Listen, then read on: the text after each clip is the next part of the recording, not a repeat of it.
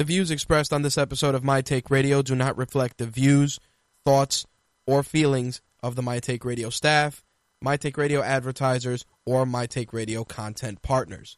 Listener and viewer discretion is advised.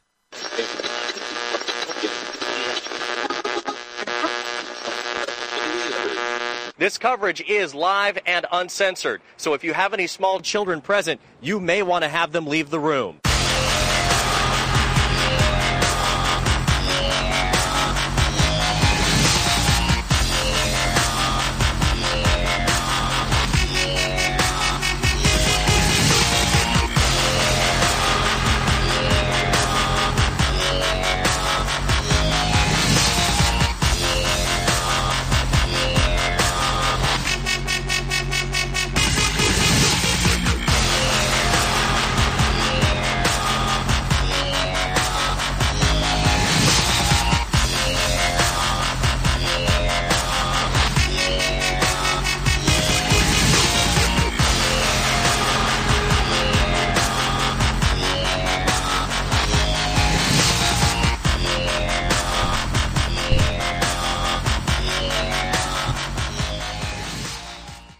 What's up, guys? My Take Radio episode 335, powered by Rageworks, broadcasting live February 17th, 2016. I'm your host, Rich. Our calling number is 347 324 3541. Again, that calling number 347 324 3541. We got a big show this week, lots of stuff to discuss, including all the latest and greatest in the world of MMA. We're going to get into what's going on on the wrestling side of things, including uh, the latest developments in the Titus O'Neil suspension. We are also going to talk about this past Monday's Raw. I'm going to give my Fastlane picks.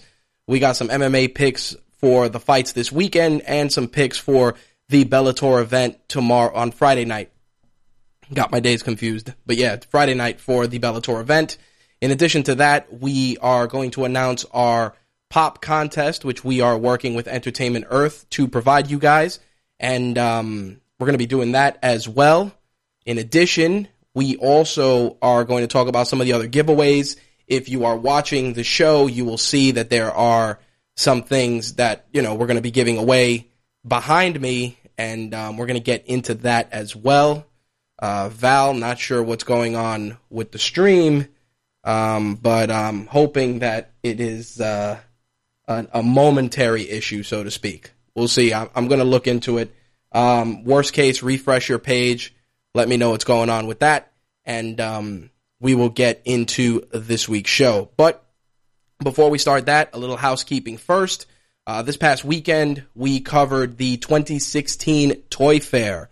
For those of you that have been following Rageworks on Instagram, I'm sure your timeline was flooded with lots of toys. Um, and lots of cool stuff that we had on on deck for you guys. There's a lot of stuff that's going to be posted on Rageworks as well, and um, that should be coming in the coming days. But we're trying to do more on the social side of things. Instagram was up and running.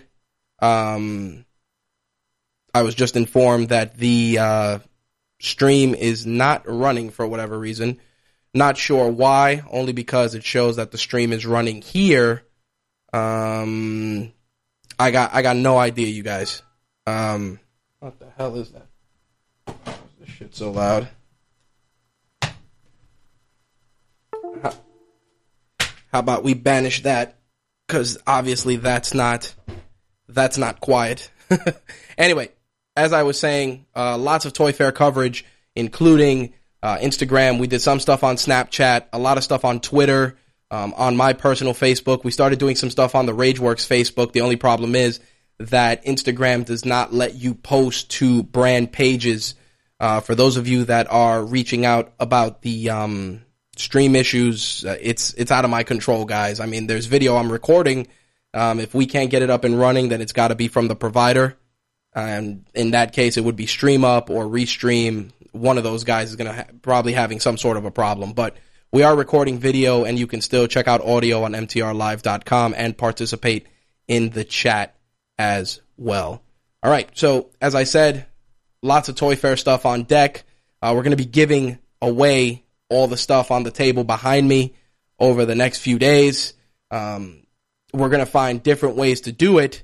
Um, but above all, the the biggest thing is going to be the pop contest, which is live on RageWorks.net. Just go to RageWorks.net forward slash win WWE pops.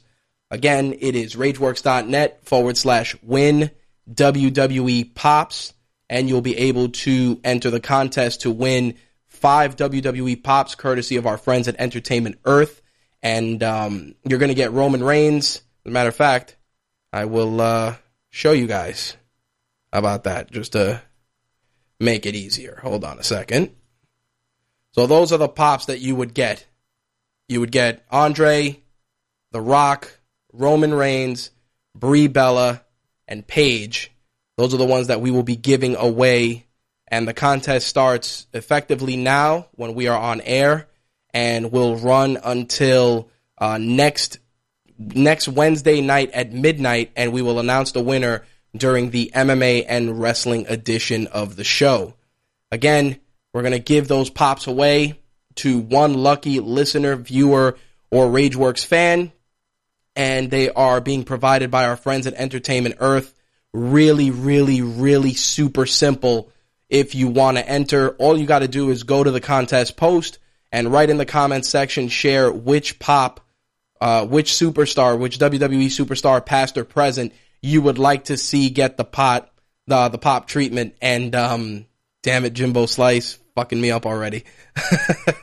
um, we, you know, you get to pick which WWE superstar, past or present, uh, should be released in pop form.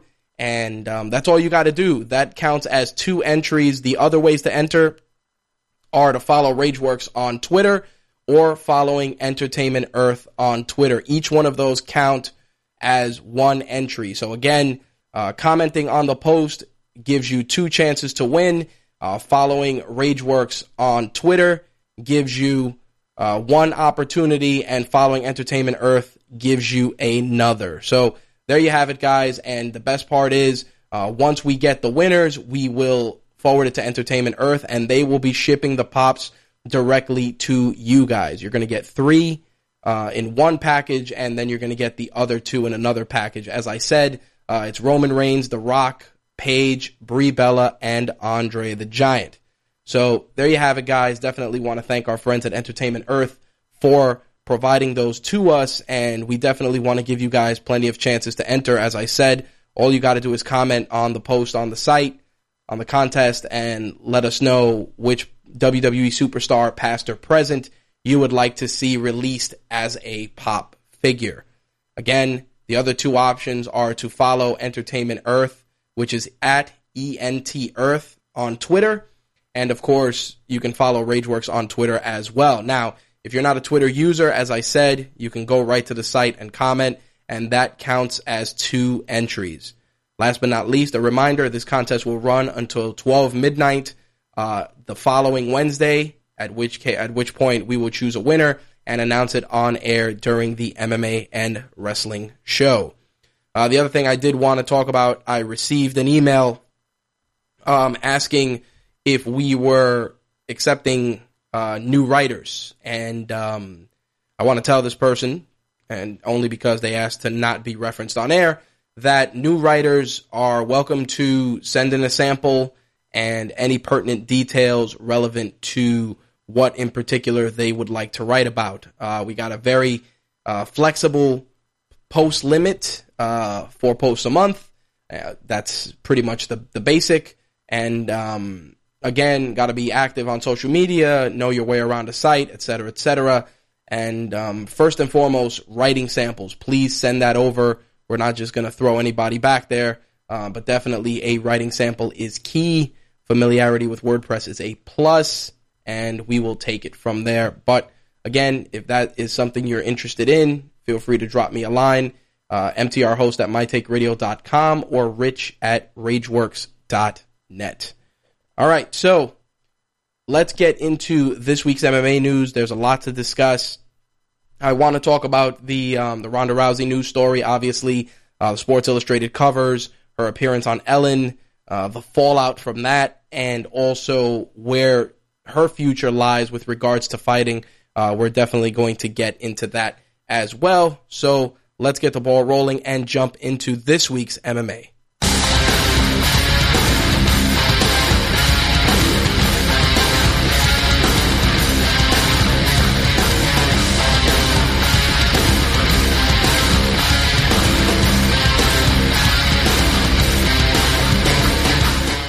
As many of you know, Ronda Rousey has been in the news this week. First, for the Sports Illustrated cover. Second, for her interview with Ellen DeGeneres. Uh, third, obviously, because of the constant, constant news surrounding a rematch with Holly Holm. Uh, Holly Holm right now is slated to defend her title against Miesha Tate on the card with uh, Conor McGregor and Rafael Dos Anjos. Now, the thing is, um, Ronda was going to take a rematch, but she is filming, I believe it is two films currently, and obviously she's gonna she's got to fulfill those commitments before jumping back into the cage to get you know try and get her belt back.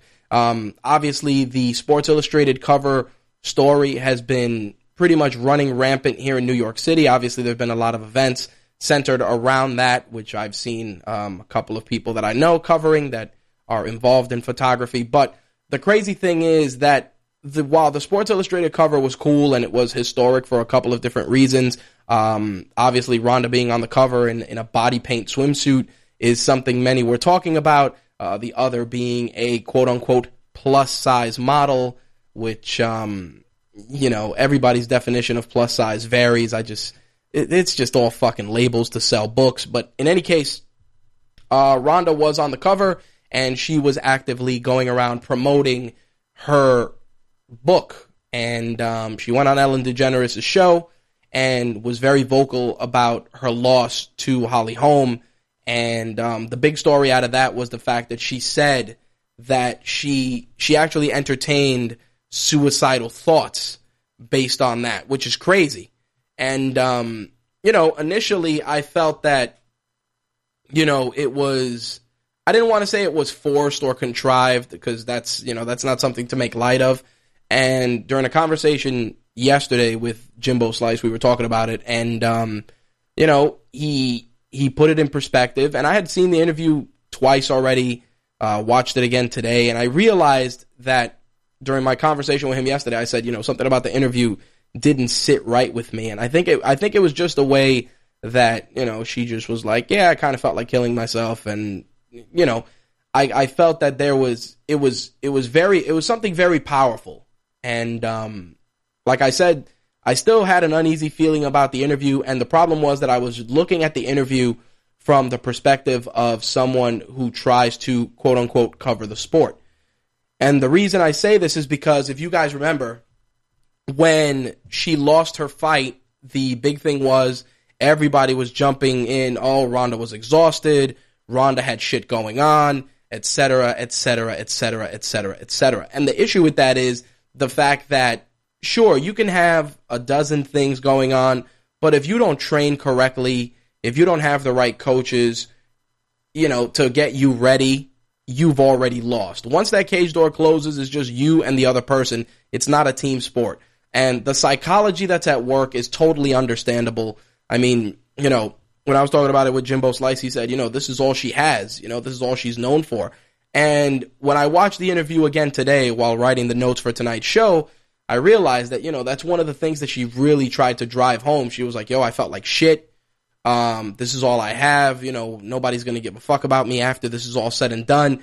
Really, really just, it, it was an interesting look into the psychology of a fighter and it reminded me, which I totally forgot about, when Anderson Silva lost, and he had, you know, he he lost to Chris Weidman the first time, and then the second time when he got his leg broken, that Anderson Silva had to go see a sports psychologist, all this stuff, you know, and everybody handles losses differently. But going back to the conversation we had yesterday, I said, you know, I said to myself, you know, it's true. It's like if the only thing you're known for is this, and you're considered the most dominant in this, and you just get defeated so decisively, psychologically, it's going to destroy you because it's the only thing you know.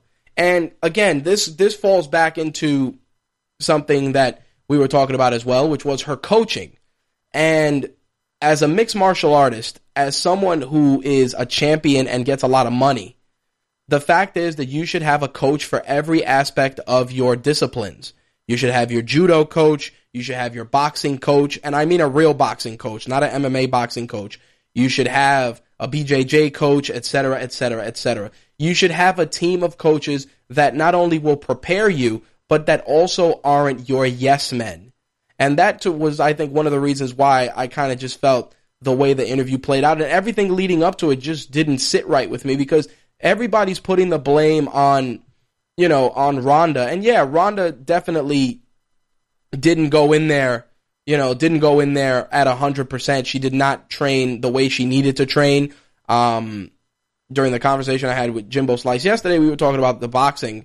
And, um, you know, he has a background in boxing and he was explaining to me, he's like, listen, you know, the way you have to stand and the way you do it, you know, there's, there's a certain science to it. And she did not have that. You know, the punches that Ronda throws are, you know, subpar by MMA standards. And again, I'm not playing armchair analyst. I'm not playing a guy that tells fighters how they should or shouldn't have technique. But you also have to take into consideration that you're going in there fighting a, a woman who is uh, who was trained as a professional boxer. She has per you know her footwork was good, her movement was good, and she made Ronda look like an amateur out there, and that just shows the disparity. Uh, you know the the the big the big disconnect in terms of training. You know, I, like Val just mentioned, you know, it's it's like how they do in in in Jackson Winkeljohn. You know, there's different coaches for different things. Yes, it is a team effort to get you ready, but you have different coaches and different things. And again, being the proverbial face of women's MMA, you should be out there using your money to get those boxing coaches in there. You know, getting the Freddie Roach in there. You know, the Freddie Roaches in there, or any or anyone else for that matter. I mean, there's no better example than George St. Pierre, who trained with Freddie Roach prior to his fight with Josh Koscheck and broke Josh Ko- Josh Koscheck's orbital bone with just a jab, with just a basic basic jab, which um you know, is one of those things that, again, and that's not to say that GSP had mastered uh, the fundamentals of boxing, but he he had an understanding because Freddie Roach, you know, gave him a, a, a decent toolkit to go into that fight. Now, is that to say that GSP should hang, you know, trade his MMA gloves in for boxing gloves? Absolutely not. But there's a certain science that needs to be applied. You know, it's it's you know, optimize your strengths and farm out your weaknesses. And Ronda Rousey, she is an an amazing uh, judo practitioner. I mean that that we can never take that away from her. But it's called mixed martial arts for a reason. And I think that what came out of this interview is the fact that we saw someone who was, you know, who had the world placed before them, but you know, who's just as flawed as the rest of us. And you know, the, the psychologically, it definitely took its toll. And I think that if she comes back, I mean, you know, during the during like I said during the conversation we had yesterday, you know, Jimbo Slice says to me, he goes, "Yo, I think you know if she comes back and she fights Holly Holm, she's gonna lose." And I, I, you know, I was I was a little iffy in, in, in agreeing only because you know anything can happen. But if you're that if you're approaching the fight game with that much psychology behind it and not the adequate training that is required to balance that out, then yes, you will lose. I think that, you know, it's going to be very interesting to see how Holly Holm deals with Miesha Tate, who, much like Ronda, you know, is somebody who has received ample mainstream MMA exposure, obviously, because it's, you know, she's easy on the eyes. But the thing is that Miesha Tate has pretty decent striking and a pretty solid wrestling base. But I think that when it comes to the striking, I just feel that Ron, I mean, uh, that Holly Holm has better footwork, and that if Miesha Tate is going to get in there and try and secure a victory, she's going to need to use the grind, embrace the grind, and and really put uh, Holly Holm on the ground to see if Holly Holm can persevere from that position. Again, it's one of those things where we, as a fan, I'd love to see Holly Holm and Ronda fight once again and I'd like to see it go, you know, go the full the full kit, five rounds, knockdown, drag out, so we can see, you know, if Ronda A learned anything or if Holly Holm is just, you know, the new face of women's MMA. I mean, it's a very, it's it's very difficult to gauge if that will happen because, as I said before, Ronda's got, I believe, two movies under the belt. She's still dealing with the loss psychologically, and there's always the possibility that Miesha Tate could pull the upset. In which case, you know, nobody, and I hate to say it, nobody's going to want to see Ronda fight Miesha Tate again. That's the that's the fact. You know, that's a fact. I mean, nobody's going to want to see that. Uh, the only the only tickets that matter at this point is Ronda and Holly Holm two, and you know Holly Holm and Cyborg or Ronda Rousey and Cyborg. Everything else at this point just is a non-factor, and it's unfortunate only because everybody to go with something that Val just said in the chat. Everybody was very quick to dismiss Ronda Rousey after her loss as oh she got exposed, blah blah blah, this that and the third, etc. etc. etc. And this just goes to show you the fickleness of of the MMA fans. The uh, you know to to quote uh, Bloodstain Lane, he used to say Zuffa zombies, and it's true. People that don't understand the sport of mixed martial arts outside of the UFC don't understand that there's a complete world of mixed martial arts promotions out there and stars that are entertaining or even more entertaining in some cases than what the UFC spoon feeds you. What bothers me is the fact that everybody just wrote Ronda Rousey off instead of thinking to themselves, you know, this is a chick that without a doubt was the driving force of making women's mixed martial arts mainstream. Whether you love Ronda Rousey or you hate her, the fact remains that her presence in the sport allowed people to understand it better. It also made the sport more accessible to women.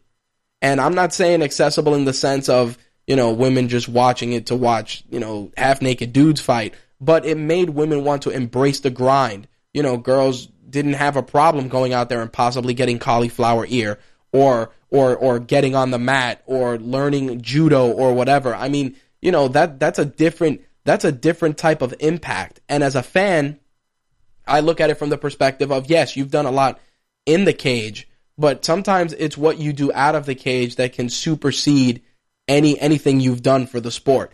I mean, you know, we look at here's a great example. You look at Royce Gracie, who is fighting Ken Shamrock this weekend, which this Friday, which is crazy.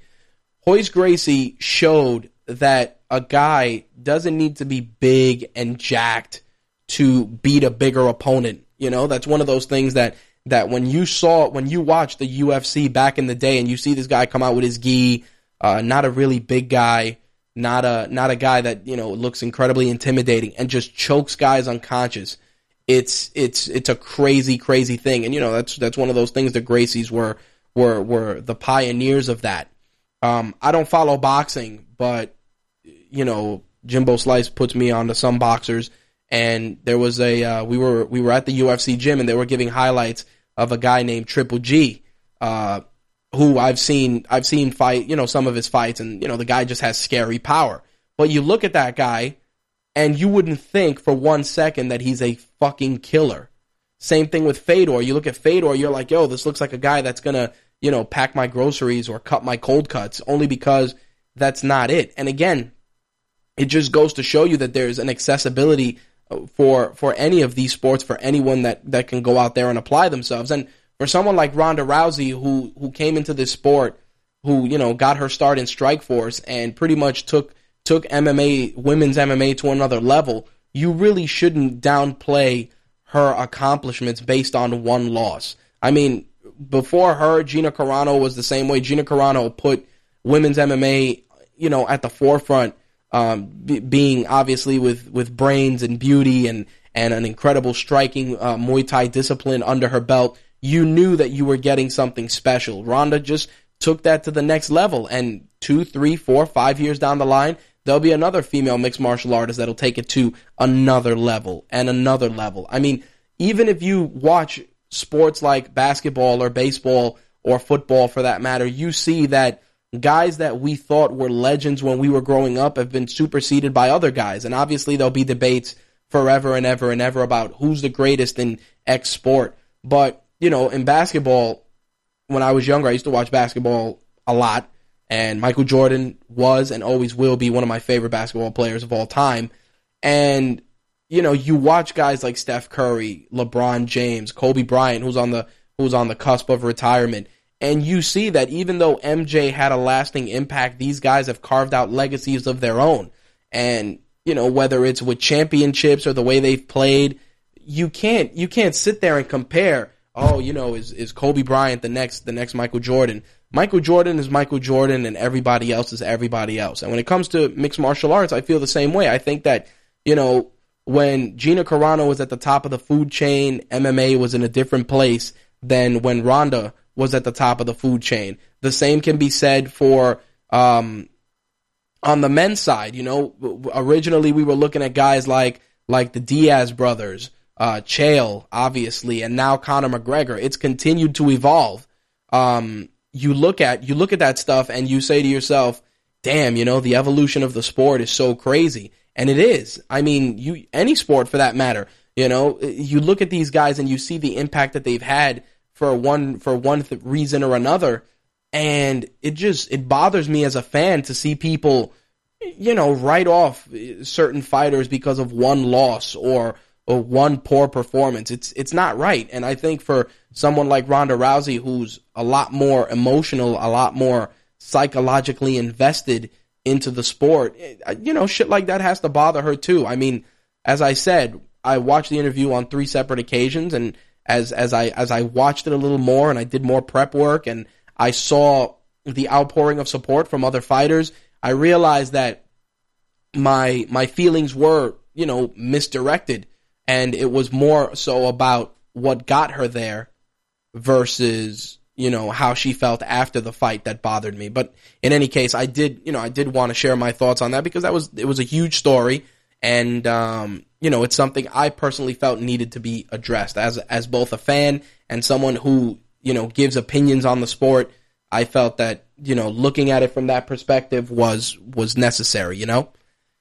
Anyway, switching gears, I want to go into the other MMA news of the week. Um, the UFC Fight Night 85 card is going down in Australia, and it's really come together with some solid, solid fights uh, a new announcement, which I'm sure Slick and Val are going to want to be, uh, are, are definitely going to be interested in, is Rin, Rin Nakai is back in the octagon taking on Leslie Smith. She will be fighting on that card.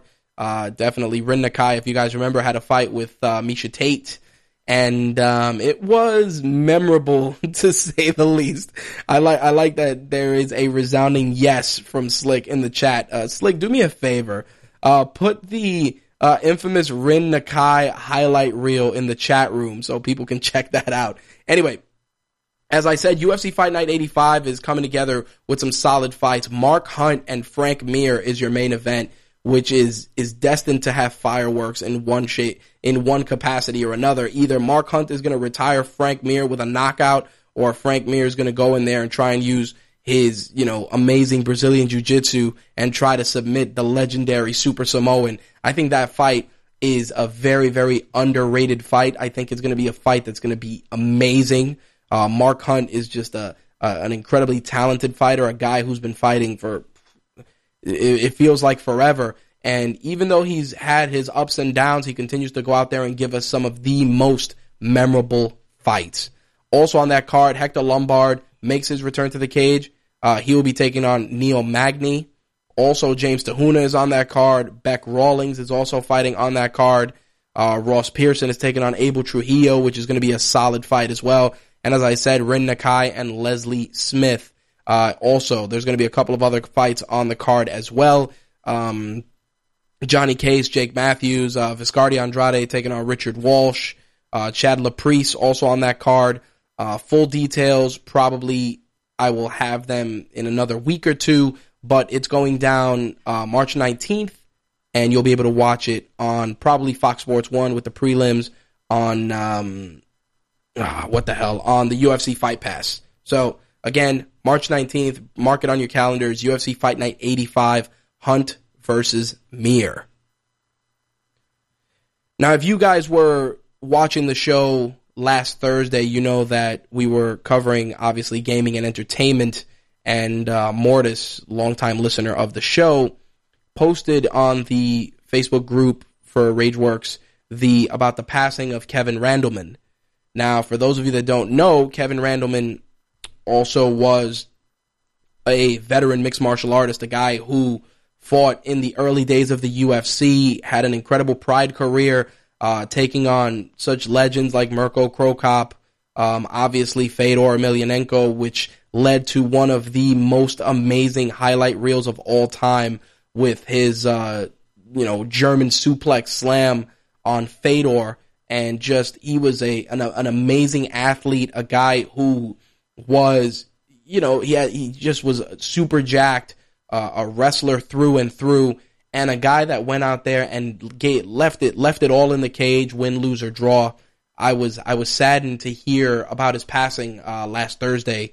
Uh, he ended up passing away from heart failure after uh, going into the hospital for symptoms of pneumonia.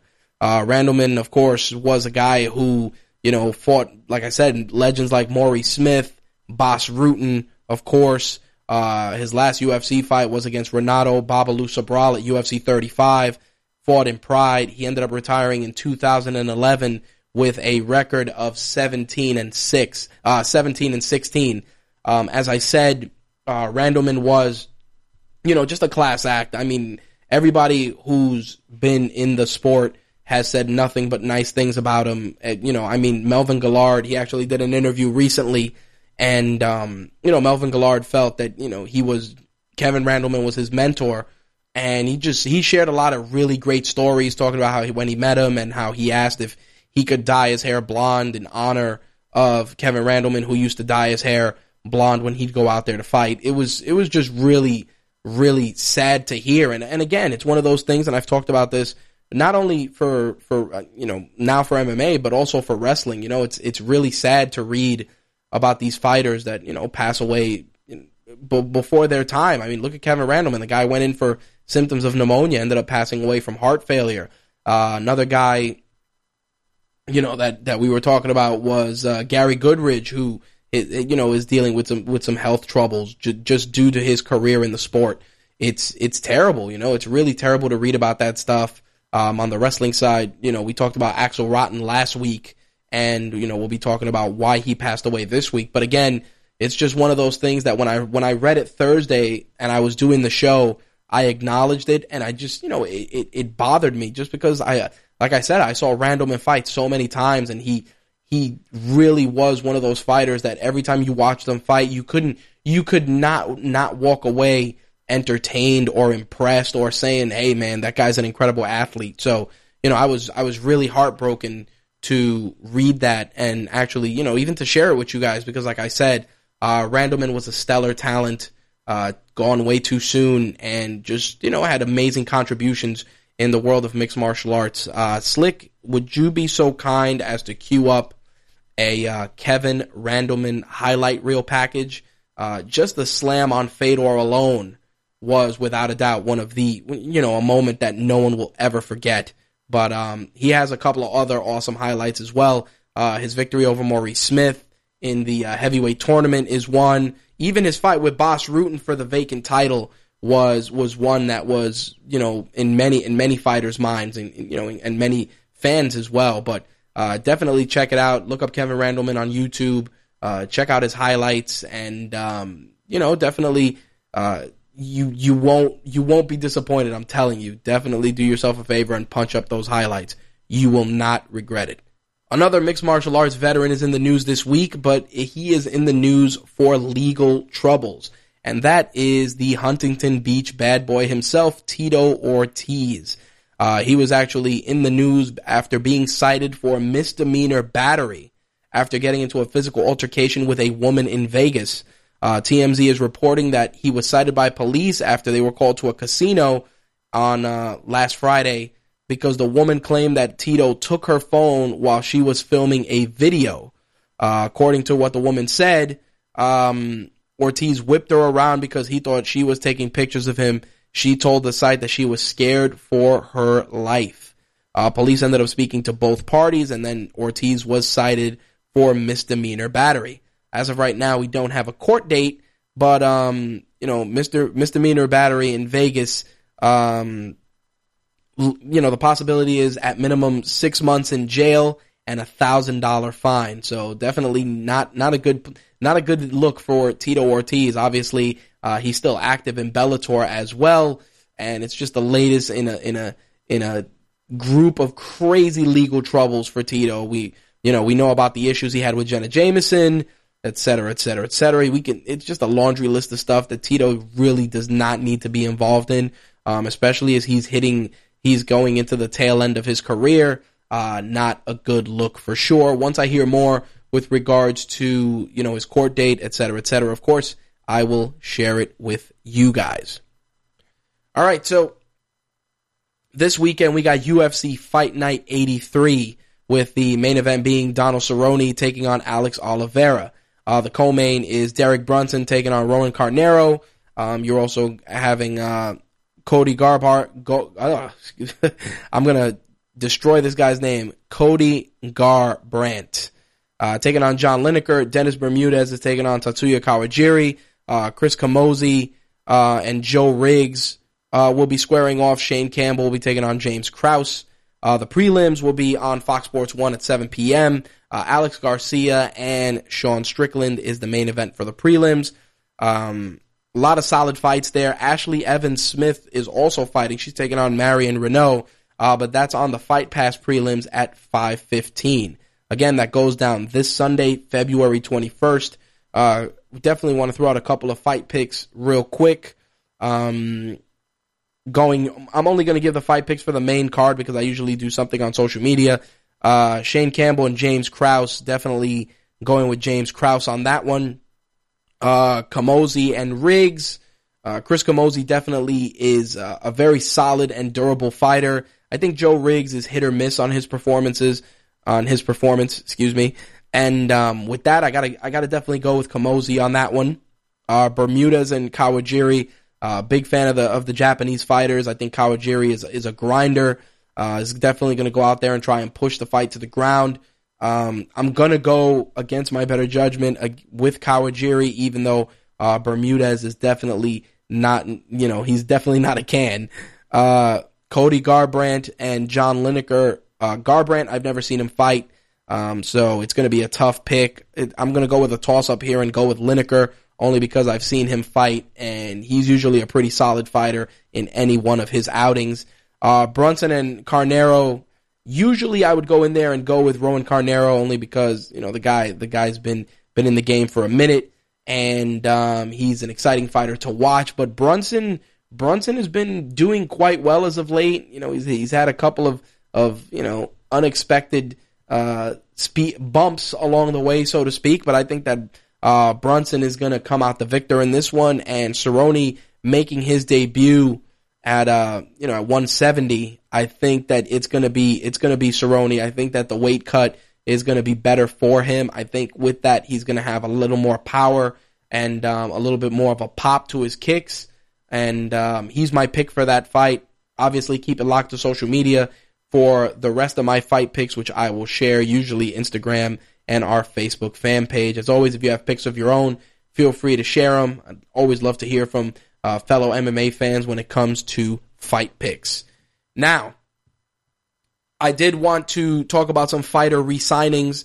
Um, the first one, which doesn't come as a surprise to me, was one uh, for in the heavyweight division. Alistair Overeem, as many of you know, was slated to look at renegotiating his contract and test free agency.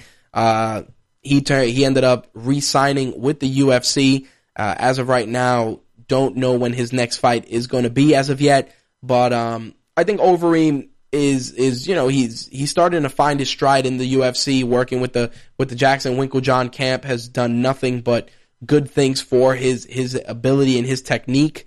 Uh, we'll see if, if if that continues going forward. Not to say that Overeem wouldn't have gone to Bellator and fared well there or gone to any of the other organizations, but I just feel in terms of mainstream exposure, uh, for Overeem at this point, you know, the UFC is about as safe a bet as any. Uh, that's not to say that after his deal is up or if he puts together a couple of losses, he won't get cut. But as of right now, he has re signed with the UFC. The second re signing involves an MMA prospect, which many of you know, uh, UFC bantamweight and local NY New York fighter Aljamain Sterling uh, who is currently undefeated, has re-signed with the UFC. He appeared on uh, Ariel Helwani's MMA Hour and announced the re-signing with the organization. Uh, I think Sterling is an incredible talent. Uh, trains out of Law MMA uh, out in Garden City, and really incredible submission game, super agile, just an exciting fighter to watch from bell to bell. He has announced that he will be re-signing with the UFC. On the Bellator side of things, this re-signing is definitely a little strange for a couple of reasons. Um, as many of you know, it wasn't that long ago that Quinton Rampage Jackson was fighting for Bellator. After leaving the UFC, he became one of the flagship fighters for the Bellator organization, and there was a huge falling out due to a contract dispute, which led to Rampage heading back to the UFC, and there was some court problems, and it turned out that there was an injunction filed, and the end result was that Rampage did get to fight in the UFC. Well, the the case takes a strange twist as it was announced today by Bellator that Rampage is returning to the promotion. Um, it's pretty crazy. Uh, basically, what ended up happening was they came to an amicable agreement to settle the litigation, and because of that, Rampage is now heading back to Bellator. Now, this opens up a floodgate of possibilities in terms of fights, most of which are fights which Rampage could easily win if they so chose to go in that direction. Uh, you know, there's obviously a fight with Kimbo Slice, a fight with Tito, um, another fight with King Mo, maybe a chance uh, at, at, a light heavyweight title opportunity against Liam McGeary.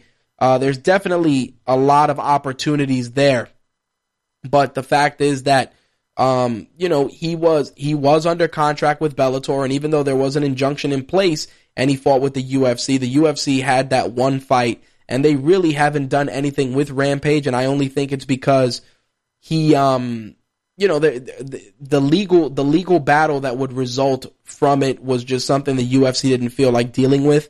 Um, you know, Rampage's return to Bellator, the UFC did not contest it. They understood, you know, what was at stake here, and obviously the amicable uh, decision between both parties leads to Rampage fulfilling his contract at, you know, in Bellator.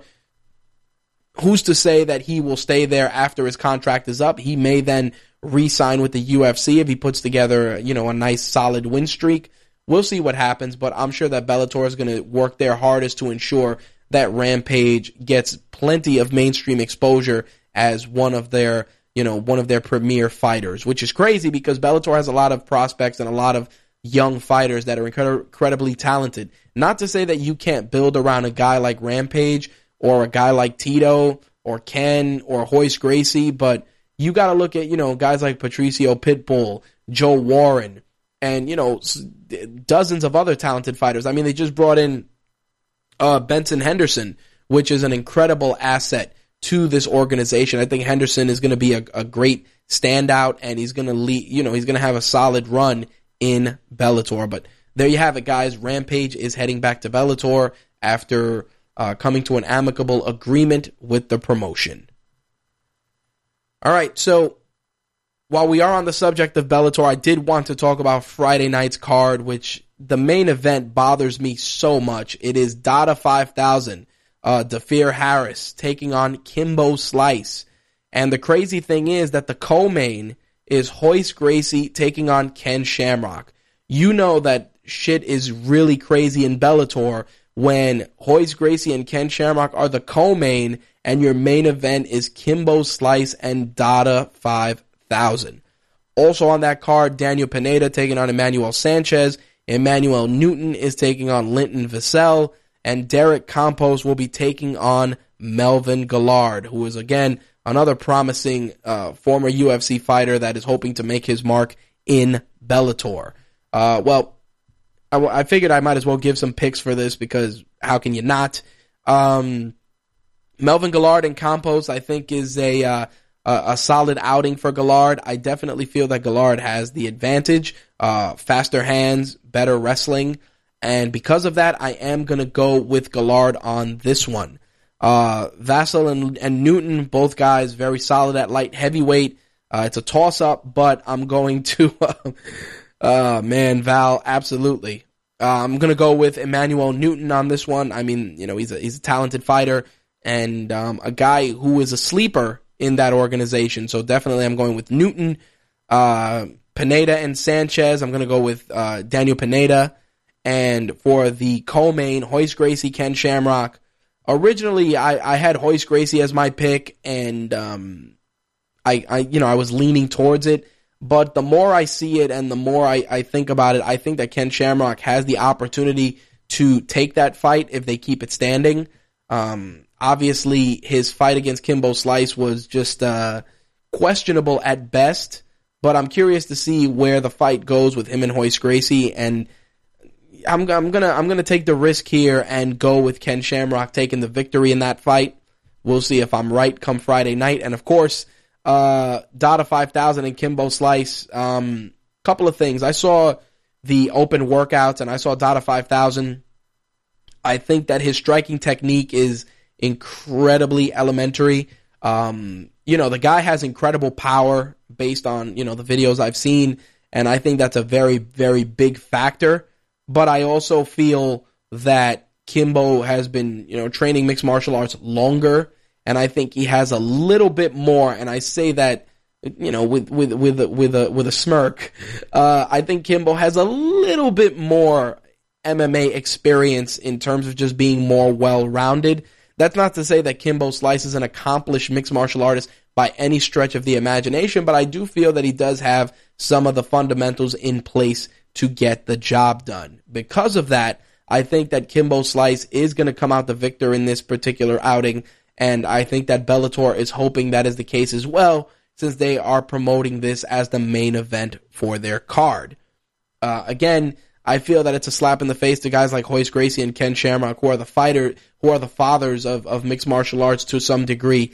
And, um, you know, well, the fathers is, is, is a very, uh, not, not the right term. The, the, the pioneers, they're, they're the pioneers of the sport. And to see them play second fiddle to two guys who have pretty much sharpened their skills thanks to YouTube. It's just it's just a slap in the face for for those guys. I mean, in terms of mainstream appeal, obviously that that's that's gonna, definitely going to be there. Uh, people are going to tune in because Kimbo Slice makes people tune in. Uh, Val says bum fights on an MMA card. It's I, I I mean on paper it does look that way, but I understand the rationale at work for Bellator in terms of trying to get that done. Uh, again, we'll see. Friday night is around the corner. We'll find out if the card is as entertaining as we'd like it to be. Um, again, those are my fight picks on the Bellator side of things. Uh, once again, uh, definitely would love to hear yours. Uh, that fight goes down Friday, and then Sunday we got the UFC Fight Night card. So definitely a good week uh, of MMA. Uh, well, a good weekend of MMA on deck from start to finish. Again, I'm going to be watching the Bellator card Friday night. We'll see what kind of a freak show it evolves to. Um, I know it's just going to be ridiculous, but um, you know, we'll see what happens. I, it it could be worse. It could always be worse. Now the question is, now that you have Rampage back in back in the saddle, are we going to see Rampage take on Kimbo Slice? From from a from a strictly shit talking perspective, I'd love to see it because it's just ridiculous. Um, but as a fan, it's it's just not a good look. But again, it's one of those freak show fights that you just you just have to watch. I think Rampage and Kimbo would be uh, ridiculous for a multitude of reasons. Obviously, the shit talking being one of them, but just to see if you know Kimbo can hold his own against one of you know MMA's best uh, and Quinton Rampage Jackson. We'll see what happens. We'll see where it goes uh, after the fights are over on Friday night. Obviously, we'll take a dive into that uh, next week as we go into what went down during that card. Anyway, that is going to wrap up the MMA news of the week. Let us switch gears and um, get into some wrestling. Uh, but before I do, Val says if Rampage got knocked out by Kimbo, though, that would be the end of Rampage's career.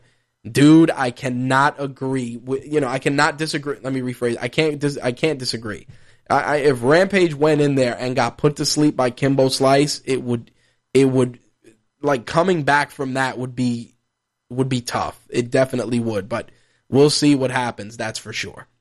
Anyway, let's switch gears. Let's hop into this wrestling. Lots to discuss. Obviously, we got to talk about Fastlane, the Raw, you know, the final Raw before Fastlane, and the wrestling news of the week. Let's get to it. Booker T, tell them what time it is. We want the gold, sucker! Hulk Hogan, we coming for you, nigga!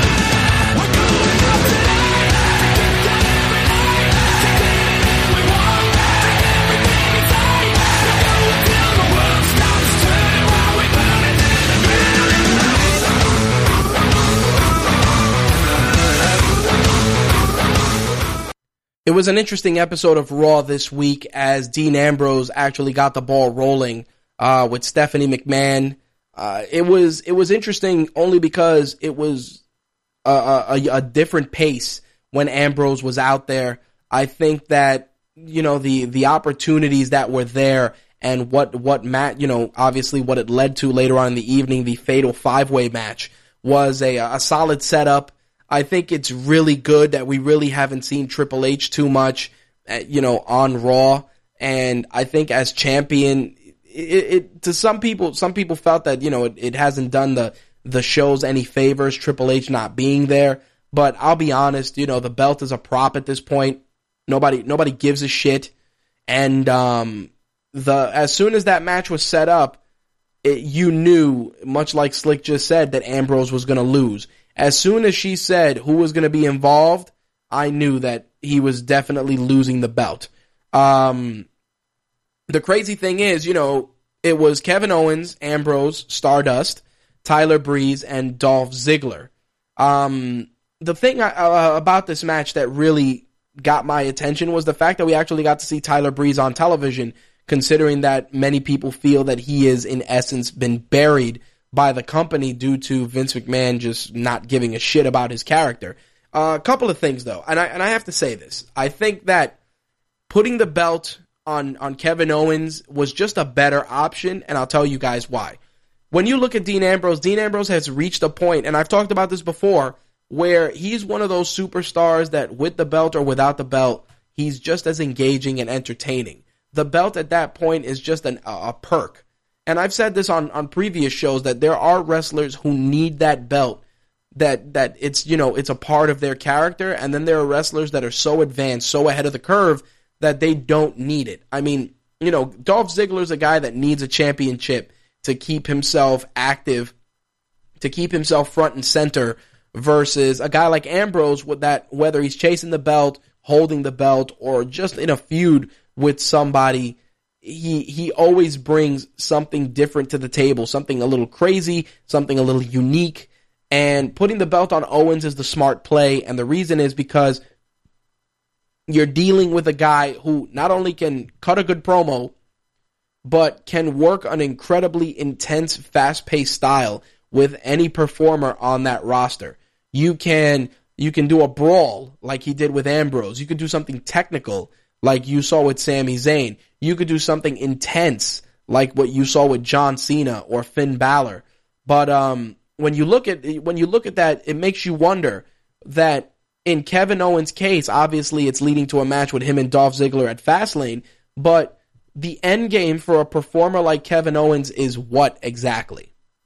Is he going to be the the constant IC or US title or is he going to be a guy that's going to go out there and you know parlay that to a bigger opportunity. It's it's it's a very unique situation in terms of Kevin Owens, only because Kevin o- with Kevin Owens you can you can put him in so many different places on the card that he you know he's never going to be a performer that's not going to give you hundred and ten percent. As for Ambrose, as I said, Ambrose without the belt or with the belt is entertaining. Um, I feel his matches have become a bit formulaic, a bit paint by numbers. But in terms of the intensity and the storytelling and just the, the mic work that he's displayed, it kind of takes away the fact that his matches are pretty much, you know, as as predictable as can be expected. I think um going into Fastlane, going into WrestleMania season, I think that Ambrose has a lot to gain and nothing to lose. Only because right now, going into Fastlane, You know he's going to be a guy that's going to have really great exchanges both with Brock Lesnar and with Roman Reigns. And if you are a fan of Dean Ambrose, then you need to watch what transpires this Friday, uh, tomorrow, as a matter of fact, on SmackDown. Only because I feel that what happens with SmackDown and where that leads before Fastlane is going to be very, very, very interesting in the grand scheme of things. But overall, a solid outing. I think that putting the belt on Kevin Owens was a good move. Uh, it was good to see Stardust out there and Tyler Breeze again, two very underrated performers on the main roster that are not being utilized to their fullest. But um, still, definitely a very, very good match overall. Um, Mark Henry and Big E, of course, this was a, a build up from last week's exchange where Mark Henry walked out on the New Day. Um, I think the match itself was a, a, pretty typical big man match. Mark Henry ended up getting hurt uh, during that match, but the craziest thing of that I saw was the fact that he, uh, Big E went for the big ending on Mark Henry, and it was it was so easy. He picked up Mark Henry with so much with with incredible ease, not even breaking a sweat, which was scary. Uh, when you when you think about it, only because Mark Henry, even though he's lost a tremendous amount of, of weight, um, has, you know, he definitely looked, uh, he's still a big dude. And it was crazy to see that unfold, uh, this past Monday. I think, you know, Mark Henry ended up injuring a rib, uh, during that match. But the, cre- the incredible thing that came out of it for me is the fact that Big E is just such an underrated, super strong athlete that is just, you know, just ahead of the curve.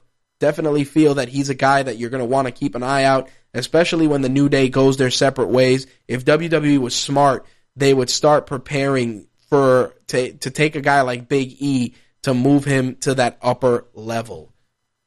Uh, Jay is in the queue, I hear, uh, based on what I see in the chat. Um, I'll bring you on in a moment, Jay. Uh, the thing I did want to talk about with regards to Mark Henry is that, you know, many people have said that this is going to be Mark Henry's last year uh, wrestling. Uh, he may retire later on in the year or beginning of 2017. Uh, any way you slice it, I think that Mark Henry is a guy that just didn't get the right opportunities, and to give them to him now is just it's just very difficult because they've done a lot of damage. But I would have liked to have seen Mark Henry be involved in something meaningful uh, before he's done. Maybe a good tag team run. I felt that his tag team with Big E at one point was really, really good and had tremendous potential. I think that there's still an opportunity there. My issue right now with the New Day is that there's too much of it and the, the act is becoming a little stale. But I also feel that the New Day need a fourth member.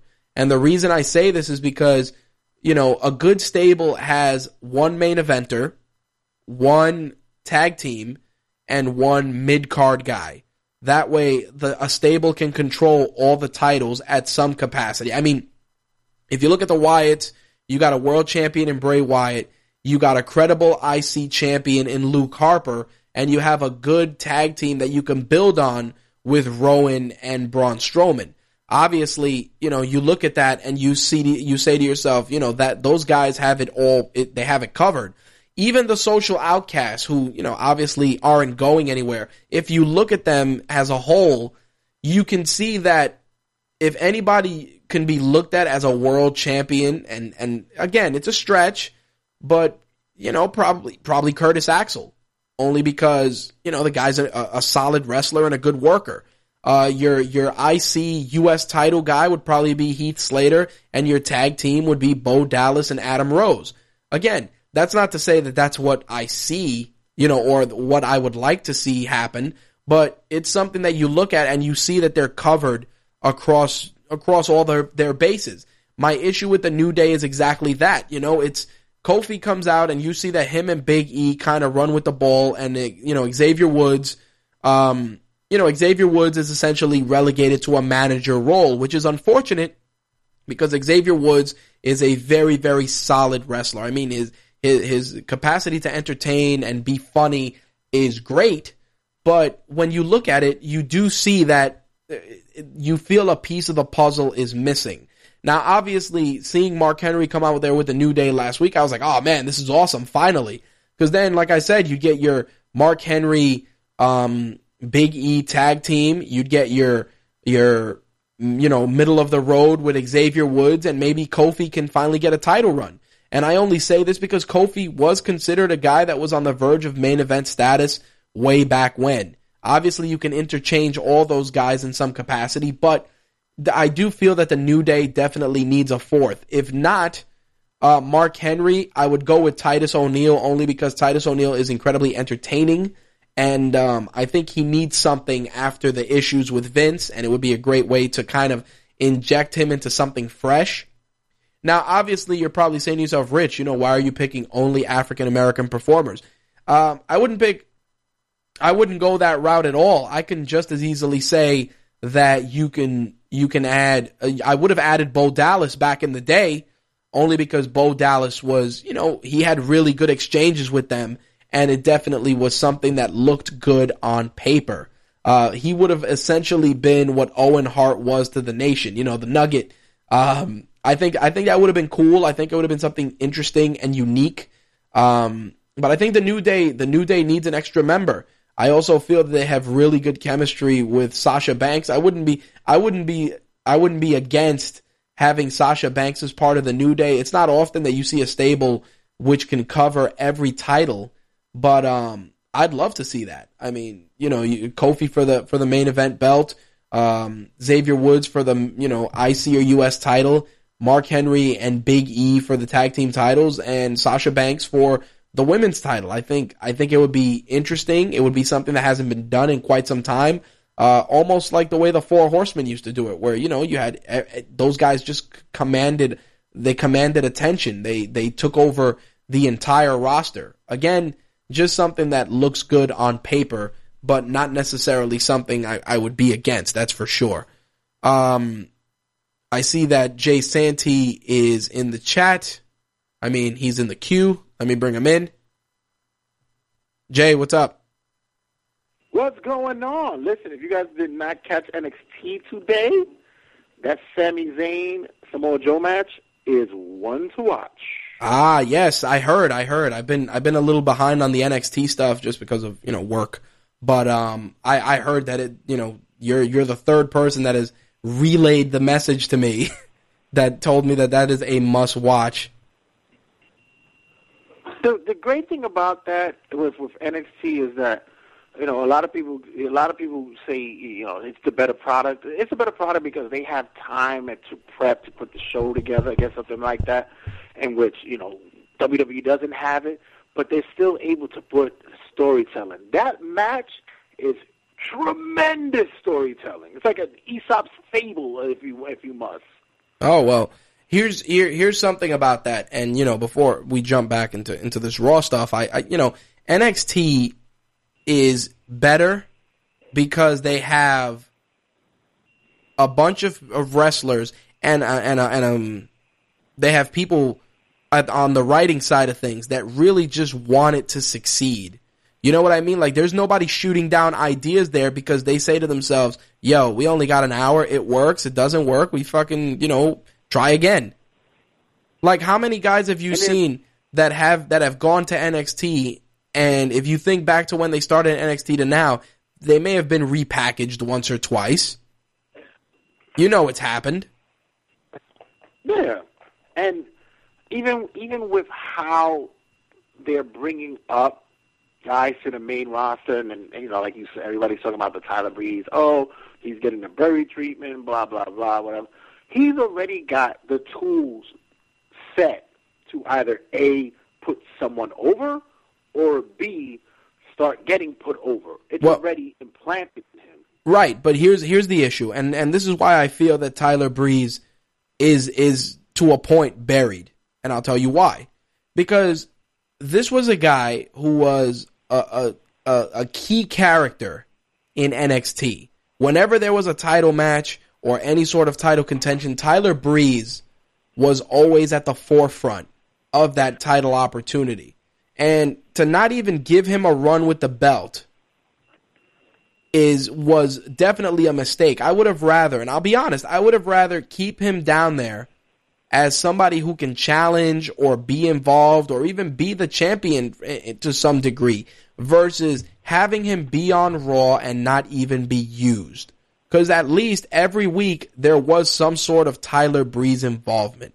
You get what I'm saying? Like I just feel that when he was in a when he was in a smaller pond, you had an opportunity to see him shine better versus him coming up to Raw and getting lost in the shuffle, i.e., like Neville. As much as I like Neville, Neville is just out there doing Neville things. You know, it's like, oh look, 450 splash just just because it's Tuesday. You know. Well, I think with the whole Tyler Breeze thing is that they're not going to give him the keys to the mid card kingdom yet. When you still got Kevin Owens there to give him the IC belt at any given time, you could give him that. They're going to do that for him now.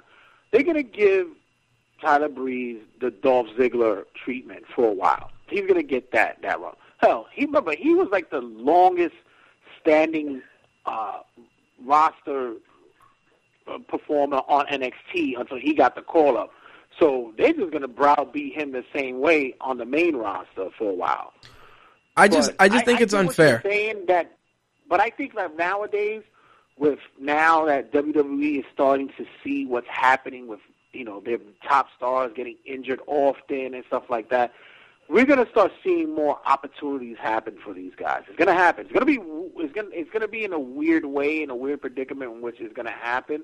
You know, like you said with Neville, Neville has become like I, I don't know this this fodder for tag team Right. partnership and stuff like that, and he throw them in in those mixes. But when which I know you're probably going to allude to later on in the show with the opportunities with the possibly with cruiserweight stuff happening, Right. we could see doors for them happening.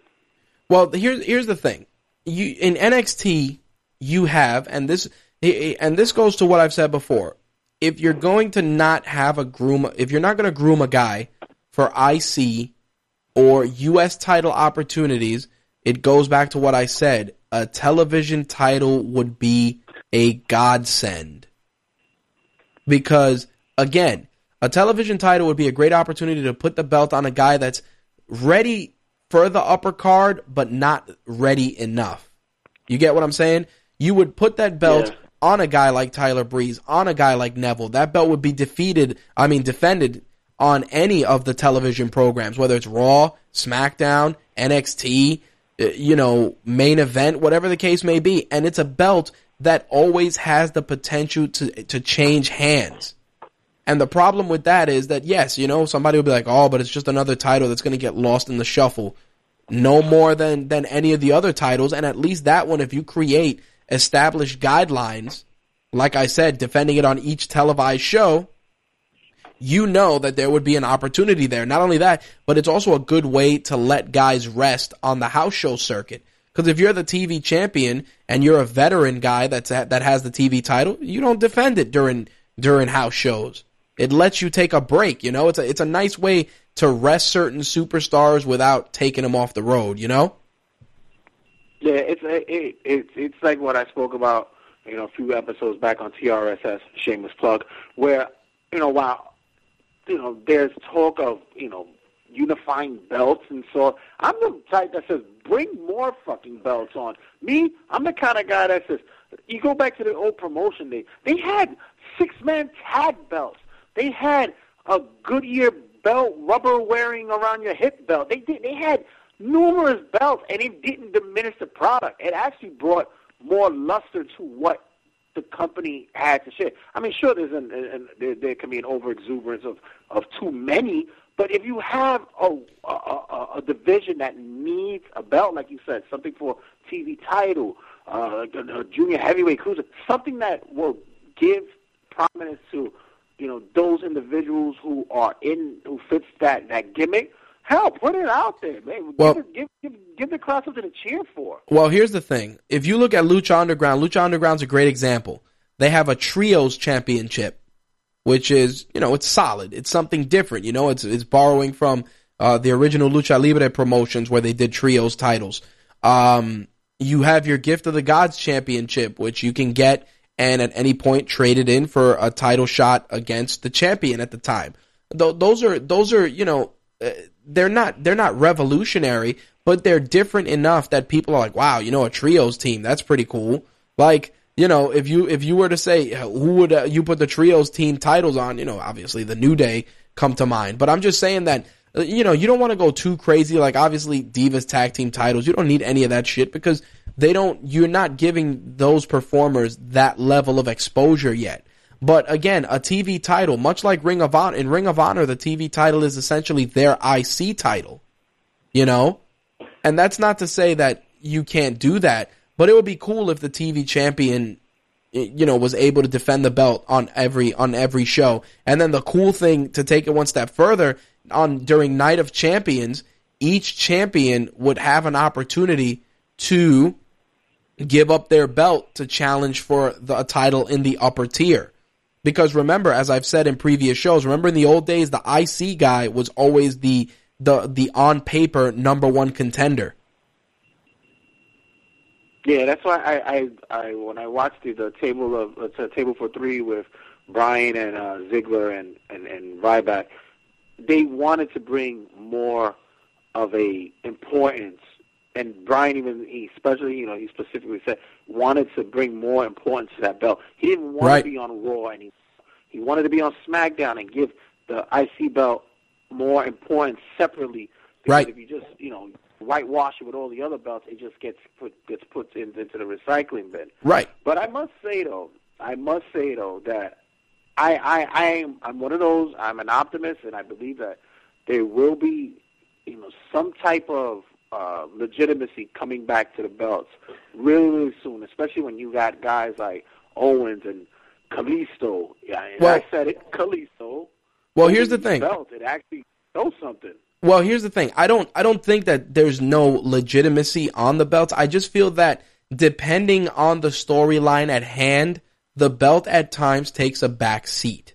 Like the dynamic between Kalisto and Alberto Del Rio is about the belt, which is important because that's what it should be about. Um, the dynamic between Ziggler and Kevin Owens right now is about the belt. The dynamic between you know, Reigns, Lesnar, and Ambrose isn't so much the belt, but just the machinations of the authority. You know what I mean? Like, yeah, the eyes on the prize is Triple H at WrestleMania, but nobody even talks about it really. Like, it's like, yo, it's, you know, is Ambrose going to be Trey Reigns? Is Reigns going to be Trey Ambrose? Who's Brock Lesnar going to kill when it's all said and done? You know what I mean? Can you imagine that these guys are going into their four, their twelfth match? Uh, You know, Owens and Ziggler, Right. and and, and I, don't- I don't. It, it just to me, I didn't even I didn't even really notice it until somebody mentioned it, and I was like, wow, Right. wow, really? But but you, you but think about it. Think about it from that perspective. You're looking at it. There's obviously genuine chemistry there, and there's really good storytelling, much like Owens and Ambrose. But again, the story needs to be not just be the crux of hey, I need the belt or I want the belt. There needs to be really good drama there. Like it, you need to treat Owens and Ziggler the way you're treating Jericho and AJ Styles. Yeah, by the way, you mentioned that uh, New Day needs a fourth member. I'm going to say that Social Outcast needs a fifth member, and I am electing Zack Ryder for that one. That would probably, you know what the funny thing is, dude? That makes a hundred percent, it makes sense. Hundred percent. Mr. Hashtag, Mr. Mr. Internet Champion, Mr. That would be awesome. Dude, I used to say, I think, I think you heard it once that I said that I would make a stable comprised of the Miz, Dolph Ziggler, Tyler Breeze, and Zack Ryder, like a party boys club dude stable, you know? Yeah, yeah. because those guys are all essential. I mean, now not so much because you know you got you got the Miz coming out there dressed like a Jedi, but I mean, aside from that, there's definitely you know there's definitely something there for those guys in terms of just you know Ziggler and the Miz are friends, they work well together. Uh, Tyler Breeze would be you know the uh, the young up and coming talent, and Zack Ryder's just Zack Ryder, you know. The force is strong with that douche. I mean, but, but here's the thing with him, and and many people are starting to to say the same thing. Dude, his work with AJ Styles has made the Miz look good. Yeah, and I said I said it on Snapchat as well. I was like, that's but that's how good AJ is. is Right. that, you know, Miz wasn't really mediocre. You know, he wasn't really mediocre. He was actually He was very. He basic. Worked his way up. He was basic, and AJ has shown that he, even him coming in with the talent that is fresh to him, he still can make things look fantastic. He's the syrup poured on shit to make it look like pancakes. Oh, I mean, fantastic. And Miz actually looked really, really good with him. Yeah, I think the match itself from Monday was tremendous. I liked what they did with uh, Chris Jericho. Um, I de- oh, the text messages I receive. um, you know, I I, I felt the match was good. I thought I think that the storytelling that was there was really good. And again, it just showed that the Miz. Uh, it- sometimes it's not about coming out necessarily the winner, but coming away from the match being a better performer. And I think the Miz came out of that match being a better performer. Yeah, and and and, and also if you if you didn't catch the um, Jericho uh, AJ Styles match on the previous SmackDown, it was another one that it made up for the Raw match that they had before. I think that one is even a better build up for what is going to be the next upcoming match. And and we could shine AJ Styles ass as much as we want to, Right. But we know that guy's we know he's a pro and he could go in there. But you're starting to get the feeling like this fucking guy has been there for for a while. You it feels like he's been in Right. For a minute. Oh, I, I can agree with that. I did. I did want to mention from Raw on, on Monday. I was thoroughly surprised um, to see Summer Rae back in there actually wrestling uh, with the returning Paige. Uh, a lot of people felt that you know the match was it was uneventful, but you all people forget that this is like like Paige's first back match back after having a um a concussion. So everybody's like, yeah, you know, it's like, oh, she just came back from fucking having her brain scrambled. Like, again, we're not expecting a five star Matt classic, but you can't just automatically write it off as complete shit. I mean, don't get me wrong. It's good that Summer Rae's not just a valet anymore because it's one of those things that bothered me when she got called up. It's like, yo, you talk about how good the women are, the women's wrestling is in NXT, and you talk about how good Summer Rae was, but no one will ever know that. You know? And you know what? The other thing too is that I, you know, I don't really like to go and listen to you know how you know the backstage drama is when it comes to these wrestlers, but Paige has, Paige has a lot of heat, and she has a lot of individuals back there that you know are not a, a fan favorite of her. So I, I, you know, they might be. Don't be surprised if you see a couple of matches in which might be humbling to her, and Yeah. may, may, may you know may not be that type that uh that that puts her in a, in a positive light. Yeah, but but you got to look at it like this. She's got tremendous crossover appeal. Uh, she's breaking out on her own pretty much from Total Divas. I think that when Nikki Bella and Brie Bella pretty much hang it up individually or at the same time, who knows at this point, that, you know, a, a, an individual like Paige might be the breakout performer. You know what I mean? I mean, yeah, don't get me wrong. She may have heat, she may not. I mean, you know, she looks like she parties, you know, she likes to get down.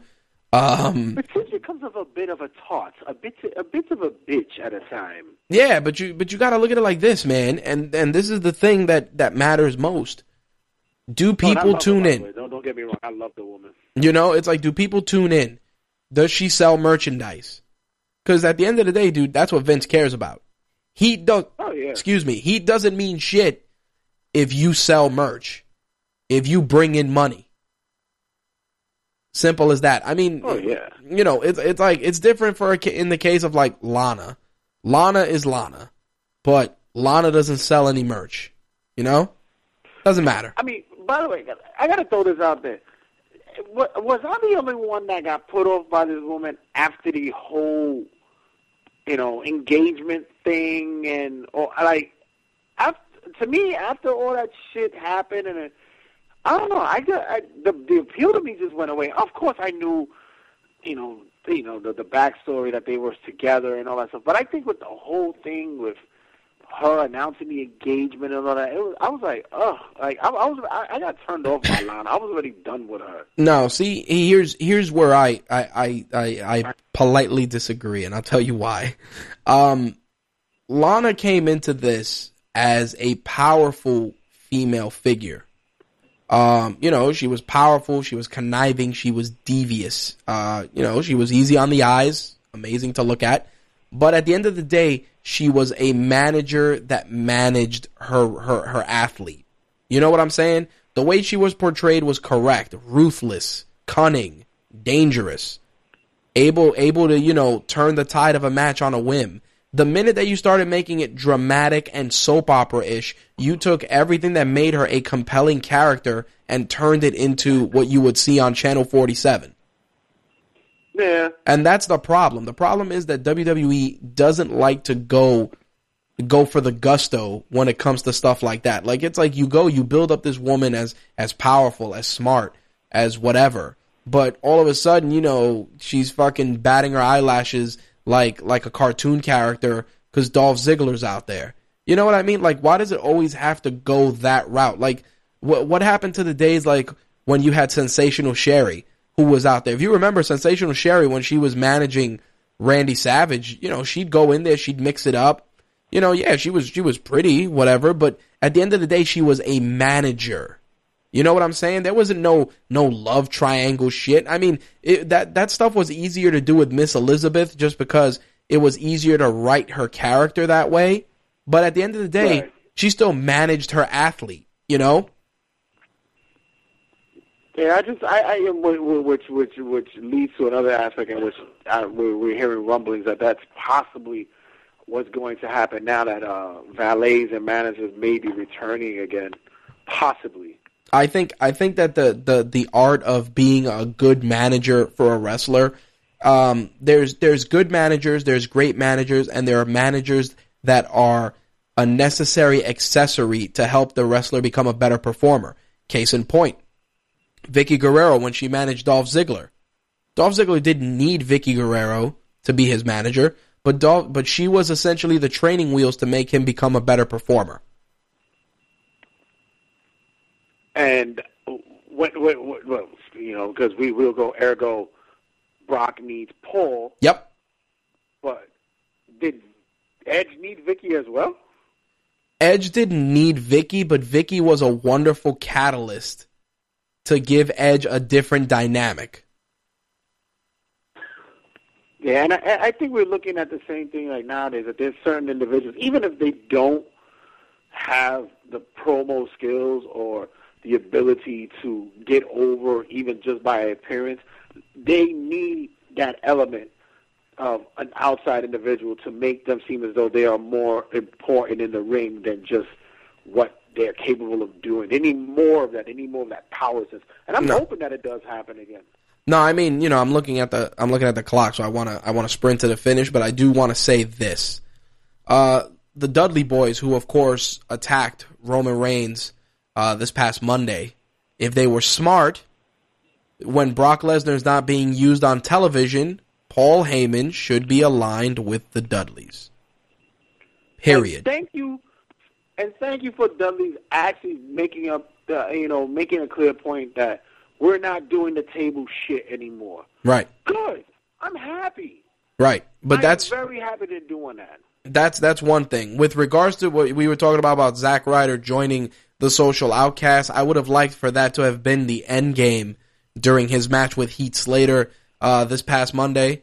Um, you know, I thought I thought that would have gone that would have been the right thing.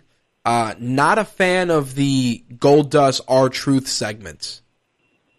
I think And it's going a little bit too long. I think that that's part of it. I also don't like going back to making Goldust have Tourette's. I, I don't. I don't like it.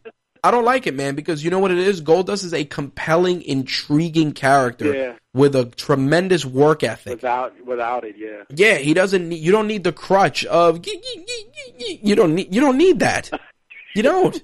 You don't need that shit. Yeah, and I think the and then I think the vignettes are going a little bit too much. It's too much. Yeah, it's it's you know, it's just pair them up already. We know where the payoff is going. Yeah, but it- get there already and let's go on. But I'm going to tell you this: if they're hoping to capture the same magic that they had with Goldust and Booker T, it's not happening with Goldust and R-Truth. No, No, no, and that's what they're going for, No, dude. Again, rehash. They're not getting it. I um, you know, Becky Lynch and Naomi's match was exactly what you would have expected. Um, you know, Sasha Banks coming out doing what she got to do. Her involvement there, it is what it is.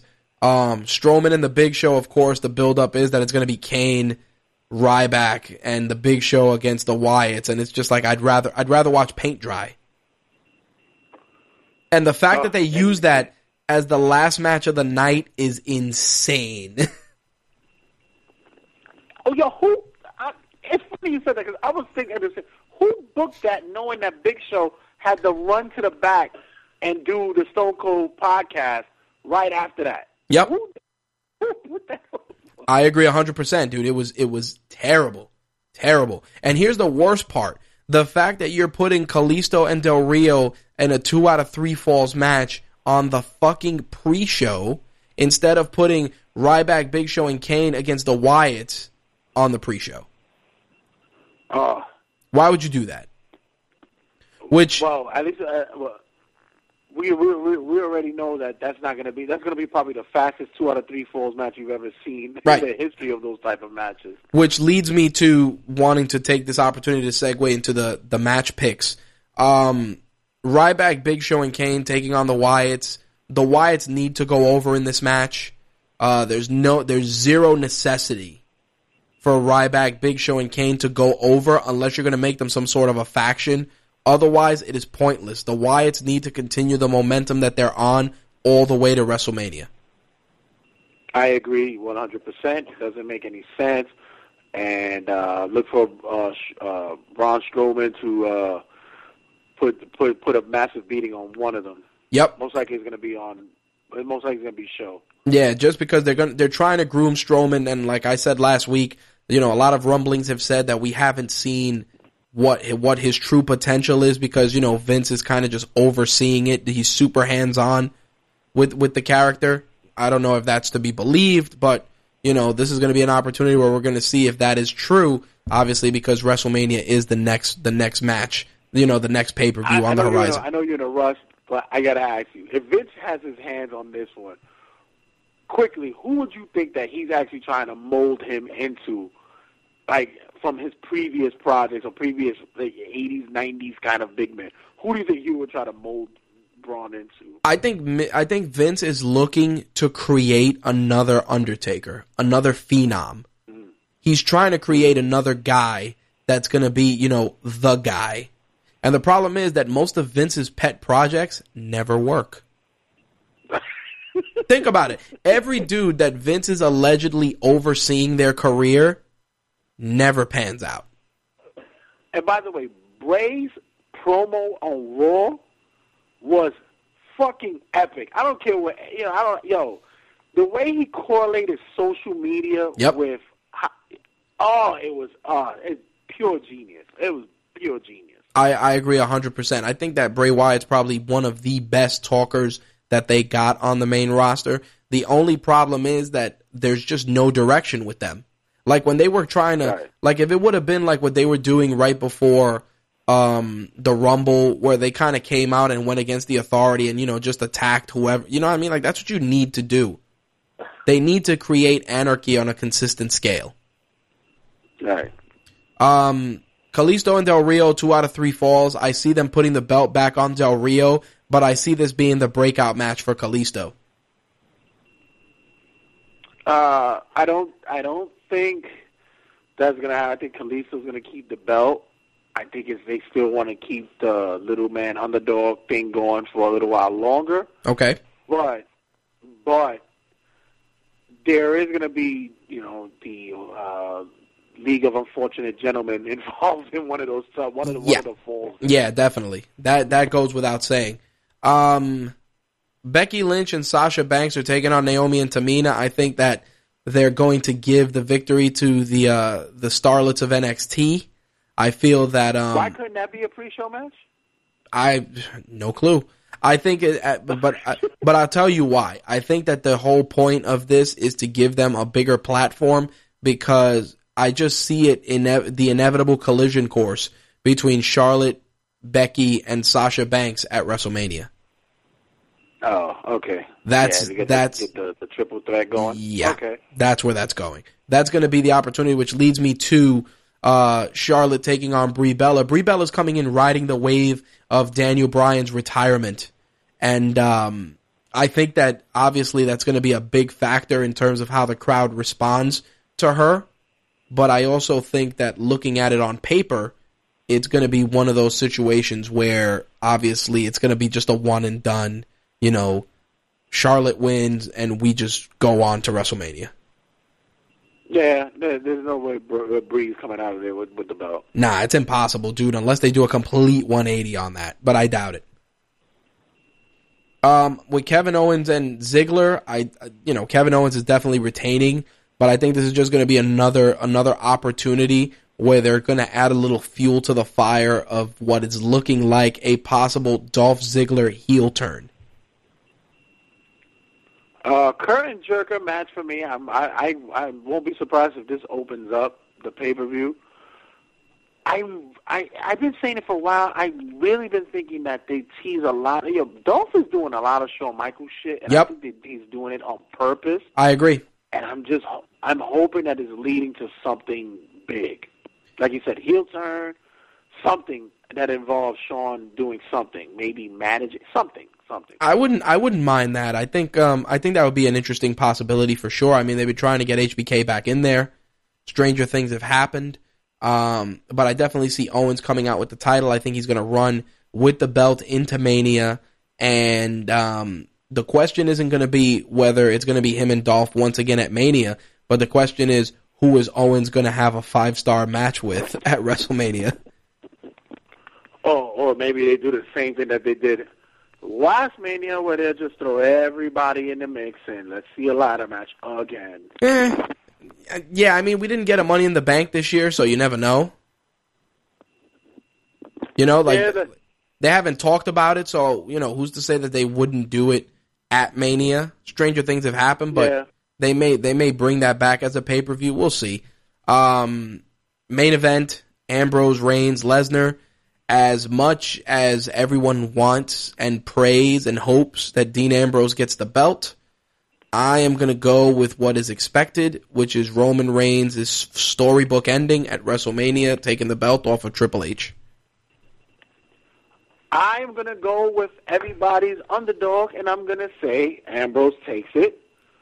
Reason being, they strip, they take the belt from him, and I really think that creative has something boiling going on for Brock and Roman for different storylines. I really, really do. As in, they have another storyline with each other at Mania, or the possible return for Cena. So what I I really because I know that they're teasing Cena possibly against Undertaker, Right. But whatever. But for some reason, I see Ambrose going over because I think that the fans is that's what they want. Because at the end of the day, like I always said, Well, here's WWE gets it right at Mania. Does- uh, okay. Well, to to entertain your your possibility, which which makes sense, I would go as far as saying that if Ambrose were to win at Mania and take the belt from Triple H, Roman would turn on him. True, which is something that needs to be done anyway. Right. Which I think was which opens up the door to when Rollins comes back. Right. There's a lot. It's, there's a lot to play with with Dean there. But the one thing that we agree on is, if you do give Ambrose to say the belt, you gotta give him the opportunity to open up his moveset more because I agree. again, five moves of doom shit Yep. is gonna play out, and fans are gonna get turned off so easily. I, I agree hundred percent. But um, those are the uh, the match picks for that. I just want to run through the uh, the wrestling news of the week. Um, as I mentioned at the start of the show, Titus O'Neil suspension uh, definitely a huge topic of conversation still. Uh, dropped from 90 days back to 60 days. Um, allegedly, his um, he, from what they've said, and again, obviously speculative, um, they said that he was pulling Vince out of the way so that Stephanie McMahon could exit first. Uh, you know, just a chivalrous gesture. Obviously, Vince McMahon didn't take too kindly to that. Um, there was an interesting article in the New York Post here about it possibly being race related. Um, you know, some fans were claiming that Vince and WWE were racist. Uh, WWE denied that, of course. They put out a statement that said uh, the suspension of Titus O'Neil had nothing to do with race and everything to do with unprofessional conduct. WWE went as far as releasing a text message from Titus O'Neil that showed that he understood the quote unquote magnitude of his mistake, saying, and I quote, I feel like the sh- I feel like shit now. So if you have to let me go, I understand. Stupid mistake. Here's here's where I stand. Uh, Titus O'Neil did something to- that was that uh, on again. I, I'm not someone that was there. On paper, appeared to be completely innocent, and as a result of that, he was used as their poster boy for suspend, you know, unprofessional conduct suspensions. Uh, with that, I feel that all that was required was a conversation and maybe a fine. You know, going that going to that length to to make a point with a guy who has been nothing but effective as a goodwill ambassador for your company was just poor form. That plain and simple. Vince McMahon. I said. I, yeah, hold on one second. I'll I'll I'll let you tag Yeah, in yeah, in a moment. Vince. McMahon Vince McMahon has been notorious as being a practical joker, a guy who's incredibly physical uh, with with with the wrestlers. You know, a player coach. And while I understand the magnitude and the seriousness of what transpired with Daniel Bryan's retirement and the fact that you know cameras were still rolling, that that could have been remedied with a with a stern talking to. Maybe you suspend the guy for a week or two, maybe two weeks. But you don't. The problem is that you go, you suspend him for 90 days, then you backpedal and lower it to 60 days because again, maybe it was because of the public backlash, maybe it what, maybe it was, maybe it wasn't. But like Stone Cold Steve Austin said on his podcast, he said, um, he said if you're gonna if you're gonna suspend somebody, 30 days should suffice. He said, I think 60 days is still a little a little bit of an overreaction. Did something need to happen to, uh, you know, he said, and I quote, a come to Jesus meeting or a stern talking to backstage? Something needed to happen because I do believe it was inappropriate. It was the wrong person and it was the wrong place at the wrong time. And to, to Stone Cold's point, there, there, there are valid points there, but there was no necessity for, you know, there was no necessity to go that extreme for a guy who's been nothing but a a tremendous ambassador for your company. Go ahead. No, I said my on my last episode, I said, you know, I'm, I'm a city employee. If that would have occurred at my job, I wouldn't even. I would have probably, like you said, I would have probably gotten a, a, a talking to, and that was it. Yep. Like if I would have told, if that would have happened to even an executive to where I work at, and I would have done something of that magnitude, I would have probably gotten a talking to. It wouldn't even. It wouldn't even be nothing more than that. Right. Here's my thing. R-Truth, very close to Vince McMahon. Yep. They're pals. I wonder what would have occurred if R-Truth would have done that. Would he have gotten the same treatment? Maybe. Or, like you said, is Titus O'Neil or uh, Titus O'Neil being made an example of? Because at the end of the day, you wanted uh, what, what, what was talked about was there was a lot of there's a lot of, of shenanigans that goes on with the, the with the with with with, with the performers right. with the wrestler. Right. There's a lot of stuff going on. They wanted to make the example of it. And something like this is so lighthearted that it, it, it wasn't like he threw, you know, a fake punch or something that way. No. No. Now you made an example of him. Now you've you've you, you've you've dropped the 90 days to 60 days. Yep. Now you're talking about you took away his WrestleMania moment. Yep. I find two things pro- troubling. Why was this publicized immediately after it happened? I agree 100%. Two is too common where we're knowing too much that's going on Yep. about, you know, in, in backstage. I'm gonna be. I'm gonna. I'm gonna take your take your point a step further. You could have handled that in house. You could have still suspended him, and no one would have noticed. And no one would have known. Exactly. Yep. And lastly, here's the spin for this. For for me, this will be my spin. Go ahead. You talking about he's he doesn't have his WrestleMania moment. He doesn't have he, he's not going to be at, WrestleMania. Here's the spin, and if WWE wants to get it right to show favor with everybody, Kevin Owens doesn't have an opponent at WrestleMania. He calls somebody out.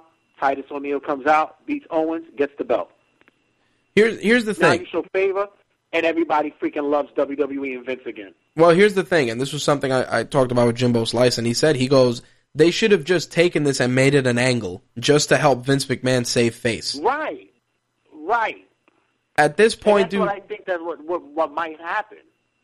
but you know what it is, dude? It's it's way too outside now. You know what I mean? And that's a, that's why, like, it's such public. Dude, the New York Post wrote a piece on it, which is crazy. And I think that's why it's going to be because right now they're at a point where they think that it's going to go away Yep. after a month or so that nobody. But if it keeps coming up, and like you said, Titus O'Neil. If anybody doesn't follow Titus O'Neil on Instagram Yep. or any, excuse me, on any of his social media outlets, it's amazing the work that this does, this guy does, and he does it not because WWE wants him to do it. Yep. This is his own thing Yep. and he does it showing what wrestling has done for him. And 100%. you to chop this guy off at the kneecaps for that is am- it's ridiculous. Well, here's the funny thing. Batista went on record and Batista was like, yo, I told him to just straight up ask for his release. MVP even said there's life after the E, and you know what? They, they, they're right though. They really are. And Batista's the one that actually brought him into Yep. WWE and told him he should be a wrestler. And for him to do that, he he's making a. And he, and to be honest, I, although I don't want to make it a black and white racial thing, I really think that there's a thing where certain if this would have happened in the, like years ago, certain wrestlers would have been like, "I'm not going out there. Yep. I'm not going through that current because this is nonsense. This is ridiculous." And I feel that you know there should have been an an, an, an uh, outrage in the back that they'd they should have said, "No, I'm, I can't, we're not going to go. We're not going to tolerate that." Well, it's like it's like what Jimbo Slice just said. He said it was it was to the point where it was on the ten o'clock news. Again, Yeah. It- it's like 10 o'clock news, New York Post, talked about everywhere. You know, Jim Ross wrote a piece on it. Taz talked about it on his podcast. It, it just, it's just one of those things where even right now, to, to go a step further, look at, look at Good Morning America with Daniel Bryan and Brie Bella, where Brie Bella is pretty much like, yeah, this summer it's a wrap for me. Whether the WWE Yeah. did or didn't know that, it's like, it, it does, they don't, ha- they're not controlling the narrative anymore. And and this situation Yeah, with Titus O'Neil, yeah, it's a shame. this Yeah. situation with Titus O'Neil, dude, they could have controlled the narrative very easily. But instead, oh, you know, we uh, fuck it. You know, we're we're just gonna we're just gonna take it. It, it you know, with, with with Daniel Bryan, they kind of controlled the narrative. They let him retire and whatever. And you know, Brie Bella, they're gonna control the narrative because obviously, you know, without Daniel Bryan there and with Nikki Bella's future in in limbo, I, I think Brie Bella sees the writing on the wall. She's not gonna, you know, she's not gonna make it. You know. And before I know you're going to move on quickly, but just quickly, when you saw this report come the next day after all this stuff, did you in your mind did you go, what the fuck just happened? Like, where did this come from? Like, how did this happen? What with uh, when I saw it, I was like, this, the Titus O'Neil thing. Like, I was, I saw it, I was like, what? Well, I'll tell It you. was, When, like you said, it was so minute. It was like, really? That you really had to show me like a a, a play-by-play image of image of it. It was like I would have never caught that. Like if I really paid attention, I, I would have recorded. well, you know what it was when it went to the, when it went to the network and they were showing it on the network, and you know they had you know WWE took down all the video to edit that out. I think it was just the fact that it was so. It was like, yo, what the fuck? Ha-? Like Vince couldn't hide the emotion either. Like it wasn't like he could have said, "Don't do that shit," you know. Like he couldn't even do it. Like he was just he his he went from zero to a hundred in the blink of an eye. So it's like the people, you know, the people like, oh, what the fuck was that about? And I think that was the problem. Like it was the cameras were still that. rolling. It was a seri- it was a quote unquote serious moment, and because of that, it led to what it led to. I mean, it, wa- it was a perfect storm of stuff. I mean, Titus O'Neil knows that he goes, man, it was wrong. Maybe it was the wrong place, wrong time for me to try and and and and you know encourage being chivalrous. I you know I understand afterwards because it's like anything else. He's probably like, damn, I fucked up. You know, because as a performer, you're like, damn, I, I pissed off the boss. But you know, most people outside of the industry side with Titus on this one. And to say that Triple H and Joey Mercury were the two guys to actually be the one to to corral Vince from actually firing the guy, that just shows how much of an old Right. codger Vince has become. Right. The guy's 70 years old and that's and that's exactly it, you know, but but to go back to what I said last week, I said I'm like if you don't want people to play with you or be physical with you, then you need to only be a boss. Exactly. You know, like you can't you can't ride on the bus with the boys and joke around. You, you can't. You're either all in or you're not. You can't be all in. When you feel like it, like on international tours, and then when you're here in the states, it's just like yo, fuck you. It's like you know, uh, Jimbo Slice says all Vince did was expose who he really is. There you go. yeah, it's true. So, um, he's around the guy because he makes you think you, it, it, it signifies you're you're weak. Yeah, he wants to feel young and shit, you know. Um, I a couple of things before we uh, sprint to the finish. Um, WWE announced a whole bunch of new programming heading their way in 2016. Everybody, of course, super excited about the Global Cruiserweight Series. Um, this is very interesting for a couple of reasons. It opens up the floodgates for WWE to work with multiple promotions. Um, you know, from New Japan to anybody, even hell, even Ring of Honor, only because it's going to be a great way. I Yeah. even talk about. Right, because they want to showcase all of these young athletes, and the fact that they're premiering it on a Wednesday at like nine o'clock, that means that they're going to leverage NXT to be the lead-in for the cruiserweight series. That's gonna be so dope. I ain't gonna E- lie. exactly. That's gonna be amazing. I think I think it's definitely going to be something worth watching. Also, um, Stone Cold's podcast going live with Oh. new with new episodes, and also having it air on demand. Um, they're going to do which another. Episode, which episode? Not which episode? What, what what what podcast? Which one? they're going to start doing Stone Cold's podcast live and then have the airings. Um, not the I, not the uncensored one. I'm curious if that's the case. Yeah, because they did let it. They I don't know if you guys caught it on the uh, on uh, the Big Show episode. They did let a profanity slip through. Yes, they did. Big Show did curse. They did. I'm I'm curious to see if they're going to do that. Well, the Camp WWE series is supposed to be an adult animated comedy series. I'm curious about that. So, I think Right. I think that's going to be the one that we're going to see if they're going in that direction. I mean, you know, it's it's internet programming. You can you can um you know set safeguards if you don't want your kids to watch certain things. Why not? right. We're all adults. Um. Also, I did want to address uh, the news that Wade Barrett is not going to be re-signing with WWE once his contract expires in June. Uh, very big news, only because uh, Wade Barrett was, you know, a, a completely uh, built from the ground up WWE superstar. Uh, you know, honed his chops on Tough Enough, went through the Nexus, went through the Core. Uh, Bad News Barrett, currently part of the League of Nations, and now looks to possibly go on his own. Uh, with that, I gotta say that this is a great opportunity for Wade Barrett to go and, you know, expand his, his horizons in New Japan, maybe Lucha Underground. I think New Japan would benefit greatly from a guy like, like Wade Barrett. You know, he's a big guy, you know, not a guy Gene, obviously, not American, but he can be booked effectively, and I think J- the Japanese audience will connect with him on a level that WWE missed the boat on.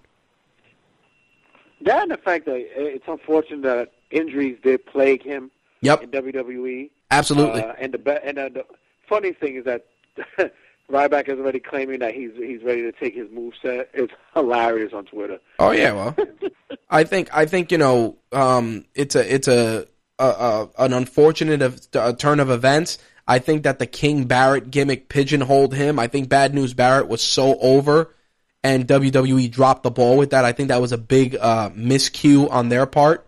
I and like I said, I think Lucha Underground or even um, uh, New Japan would benefit greatly from from Wade Barrett. I mean, I would say TNA, but TNA still trying to find kind of find their direction right now, and they've essentially got their own Wade Barrett in what's his name, um, the Scottish guy. What the fuck's that guy's name? Uh, Drew Drew Oh, Drew, um, Drew, Drew Galloway. Yeah, they already got that. They they got Bad News Barrett. They got Scottish Bad News Barrett over there. So I say one thing: if he if if it does happen, he goes to TNA. He's the automatic champion. They give Yeah. him the TNA belt the first night. Yeah, it's- as soon it's- as he walks through the door. it's so bad that we could that that I have to agree with that because that's the kind of dumb shit they would do. Now the um last bit of news before we close things out was the fact that last week I talked about the passing of Axl Rotten, and um, of course this week we end up finding out what was the cause of death for uh, one million dollars. what do you think Axl Rotten's cause of death was, Jay Santy? I'm gonna say asthma. Nope. Was it asthma? Nope. No. No. Oh, can I phone a friend? if you're I'm fr- gonna say I, uh, the the automatic. Let's go with the gimme. Was it an overdose of drugs? ding ding ding ding ding ding ding. the Baltimore Sun reported that Axl Rotten's death has been confirmed as an accidental overdose because you know what other kind of overdose is there? Um, according Uh-huh. Yeah, to it- uh, According to the Baltimore Sun, the police report noted that Rotten was found on the floor in a bathroom with drug paraphernalia in the stall he was inside of. They also found an unlabeled pill bottle with capsules full of what is suspected to be heroin, which was in the stall as well. Yikes! Dude, capsules of heroin. Yikes! We don't. We don't. We don't go small here. We we go for the big. We go for the big boy. yeah, we go for the gusto here. And I mean, and, and you know, I said this, but I've said this before. I hate reporting on this stuff, man, because like I said, the automatic easy answer, drugs. Yeah, it's uh, and and and it's uh, it's unfortunate because it, it puts a bad light on what wrestling is is, is, deemed to be. That it becomes the that's the unfortunate demise. Yep, I agree 100%, dude. It is it is not only sad to see it unfold, but it's also sad that it's just become par for the course. Like like it's people accept that now. Like, oh, a wrestler died. Drugs? Okay. You know what I mean? Like it like WWE has obviously rehab and treatment programs for their performers, but there are some guys that they're just they're so far gone already that you know, you don't even know what to do with them. Uh, I actually thought before you go, I thought you were going to talk about the possibility of um, WWE's programming minimizing the pay per views. I thought you was actually going to talk about that as well. The reason I didn't talk about that is because we're at a point right now, and this is this the term pay per view doesn't even matter. You know what I mean? Like pay per view is not even a pay per view. Like they're like, yeah, we're gonna start doing more special events. It's like, hello, they're all special events.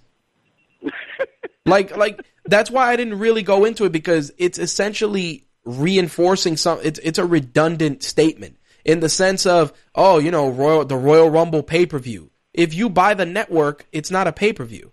Like I genuinely would love to poll, you know, conduct a poll and ask if anyone out there is still paying sixty dollars a clip.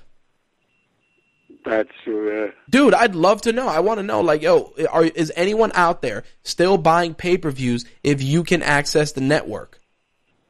On top of the fact that I'm going to give you a statistic, and and and it's funny. It's funny that you went there and you mentioned that, but to to add to it and to and to help gift wrap it, WWE posted their fourth quarter financial results.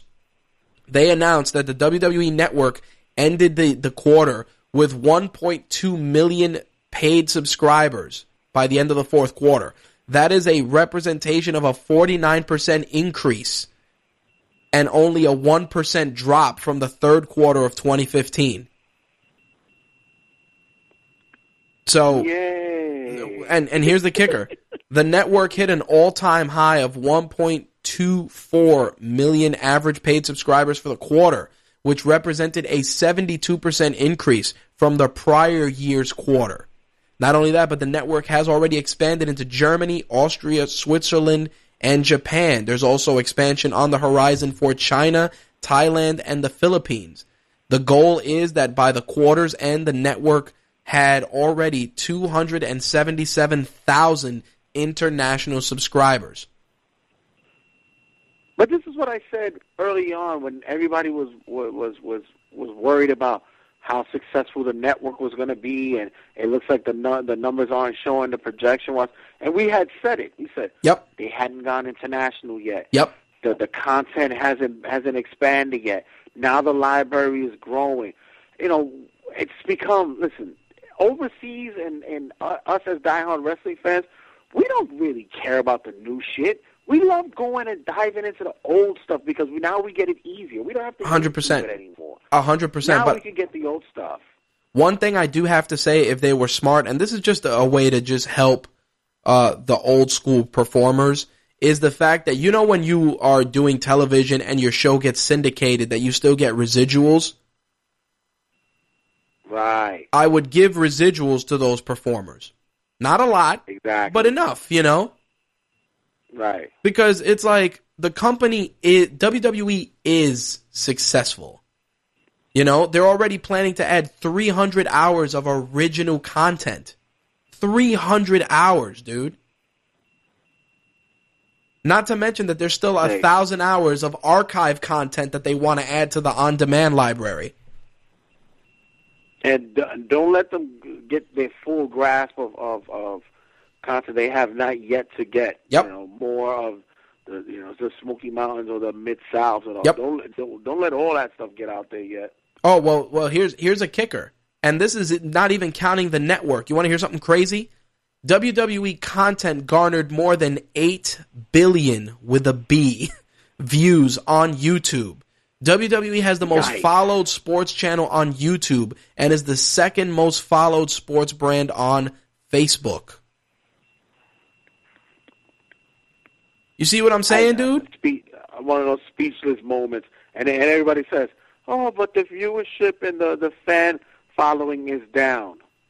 Let me let me no, tell you. it's just how they watching it. Let me tell you, dude. If WWE turned around tomorrow and said, "Yo, we're just putting Raw and SmackDown on the network," dude, they could write their own ticket because they could get their own advertisers. exactly. Yeah, it's true. they don't, they, dude. They don't even have to try. They don't even have to try. Yo, Yeah, it's true. Uh, we're gonna sell ad space on the network. And this is the thing: people are like, "Yo, man, what, why? Why do I have ads, dude? It's it's five seconds. Most of the time, it's for Shop Zone or for some fucking toy. Give me a break. Exactly. You know, we're not going like Hulu where Hulu, you know, you're paying for the shit and you got commercials. I mean, you could pay now a little bit more and have a completely commercial free experience. But even still, if WWE wanted to do that, they could. They could say, yo, you don't want any commercials? Well, it's 15 bucks a month. Yeah. Still, che- still cheaper than a pay per view, dude. Any way you slice it. I'll buy it. There you go. I'll So- get it in early. so you know, I'm glad. I'm glad you mentioned you know that just because I it, it was a good way to address it. But it's like, oh, that we're doing away with pay per views. You've already done away with them. You've done. You know what it is, dude. Fastlane. Dude, the the the, the term pay per view is right up there with beeper. Like the only the only thing that has a pay per view nowadays is boxing and the UFC. Wrestling pay per views, even even Ring of Honor, dude, I pay per view. Easy access. It's right there. It's like you don't have to. You're not. You're not coming out of your pockets, and hopefully that you're not going to be able to pay your rent. It's that easy to get it now. Yep, and that's the thing, dude. Uh, Like the days of viewing parties and yo, man, a couple of us are gonna chip in to buy pay per view. You don't even need it. Hell, you don't even want motherfuckers in your house. You're like, yo, I'm Go good. I got the network. on your phone. Yeah, you can watch it on your phone. There you go. You can watch it on your phone.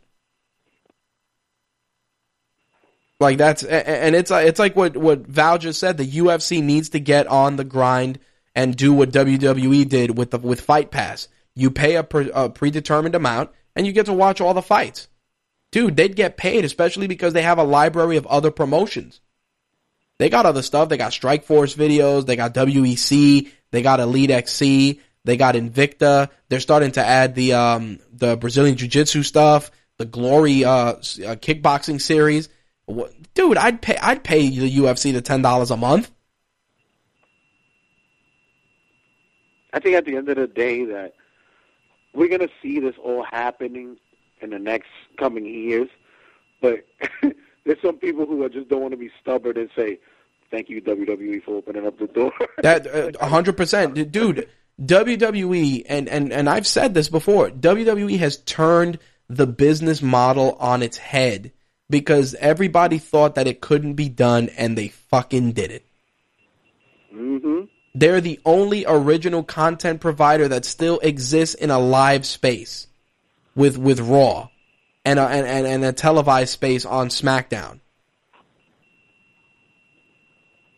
And the best part is that they can turn around and go, "Hey, watch the rest of the Overrun on the network." they don't. And I always said that they should they should bank on that more. Yep, I agree. They should really bank on that more. I agree hundred percent. But yeah, I mean, you know, overall, that's that's pretty much where we stand as a as a whole with regards to you know just WWE Network, the WWE Network crushing it right now, and all we can do is just you know keep giving them our ten dollars, dude. Like I tell people all the time. Get out of my you know, on my account every month. That's it, man. You know, they, they, they, shit. They're selling prepaid cards at Walmart. Like, yo, here's three months. like that's when you know you've made it. When you're when you're on the that's kiosk.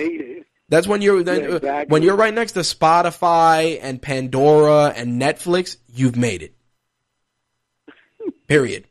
Anyway, um, couple of things to to wrap things up before we we take it away. Um, as I said at the start of the show, our WWE Funko Pop giveaway is in full effect. Um, right now we are uh, fully into the contest. You can go to rageworks.net forward slash win WWE Pops. Uh, we are giving away five of them. Roman Reigns, Brie Bella, who competes this weekend, Paige, The Rock, and of course Andre the Giant. Rules are simple. Head over to rageworks.net forward slash win WWE Pops follow the instructions on the on the page and enter the contest. You have three chances to enter. One is obviously commenting on the post. Just make sure to use the uh, navigation bar and the navigation application that's there so we can track all the entries. And um, you can also enter via social media following Rageworks on Twitter and Entertainment Earth that each counts as one entry. Of course, uh, my colleague Jay Santy will be uh, discussing it as well on TRSS, which I know he will be recording one this week as well. Uh, Jay, uh, anything else you wanted to add?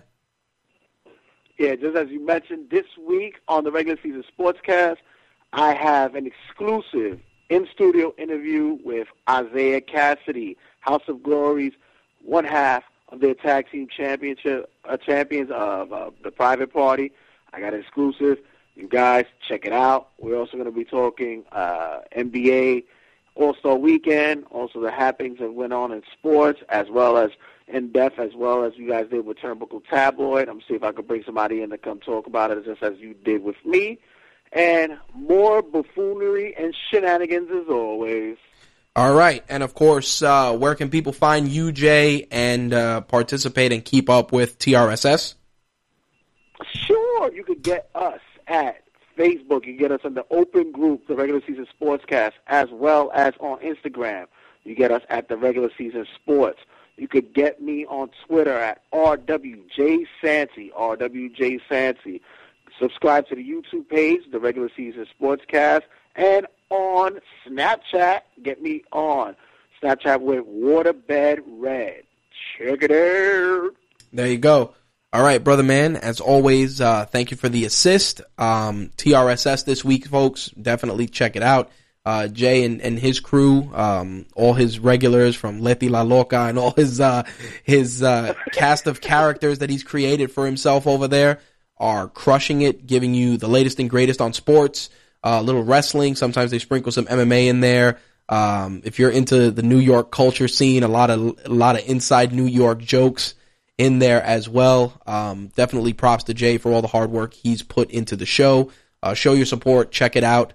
Uh, just look for My Take Radio on Stitcher, uh, TuneIn Radio, and iTunes, and you can find TRSS there as well. Jay, thank you for the assist, brother. I appreciate it. Uh, definitely appreciate all your contributions. Thank you, sir, and all you people who listen to My Take Radio and all the other shows, as well as TRSS. Get your psych meds ready. There you go. Later. All right, brother. Peace. Squash. All right. There you go. Uh, Jay Santy, regular season sportscast, helped us wrap it up. Uh, that's going to wrap up the wrestling segment for this week as well. I've given you my take on MMA and wrestling for this week. I would love to hear yours. Hit us up on social media, Facebook, facebook.com forward slash uh, official Rageworks. On Twitter, we are at Rage underscore Works. You can also find us on Pinterest, Google Plus, Rageworks on Instagram. We are also Rageworks on Snapchat as well. Always love to interact with all the readers, listeners, and viewers. So by all means, do not hesitate to reach out. Uh, join me later on today, since it is now officially Thursday, for the gaming and entertainment edition of My Take Radio, broadcasting live at 11 p.m. Eastern, 8 p.m. Pacific on MTRLive.com. You'll also be able to listen to the live stream on MTRLive.com and participate in the chat. Archived episodes of this show will be available on iTunes, Stitcher, and TuneIn Radio for audio format. For video, you can find it on My Take Radio TV and official Rageworks on YouTube. And last but not least, uh, the WWE Funko Pops contest is in full effect. Uh, currently going on right now at rageworks.net forward slash win WWE Pops. You'll be able to enter the contest there, and the winner will be announced next Wednesday at 11 p.m. Eastern, 8 p.m. Pacific. That's February 24th, 2016. And um, we'll announce the winner and ship those out to you. All right, guys. On behalf of myself, Jay, and the rest of the Rageworks and MTR family, thank you guys for tuning in as always, and I appreciate your support. I am out of here. Peace. That's all, folks.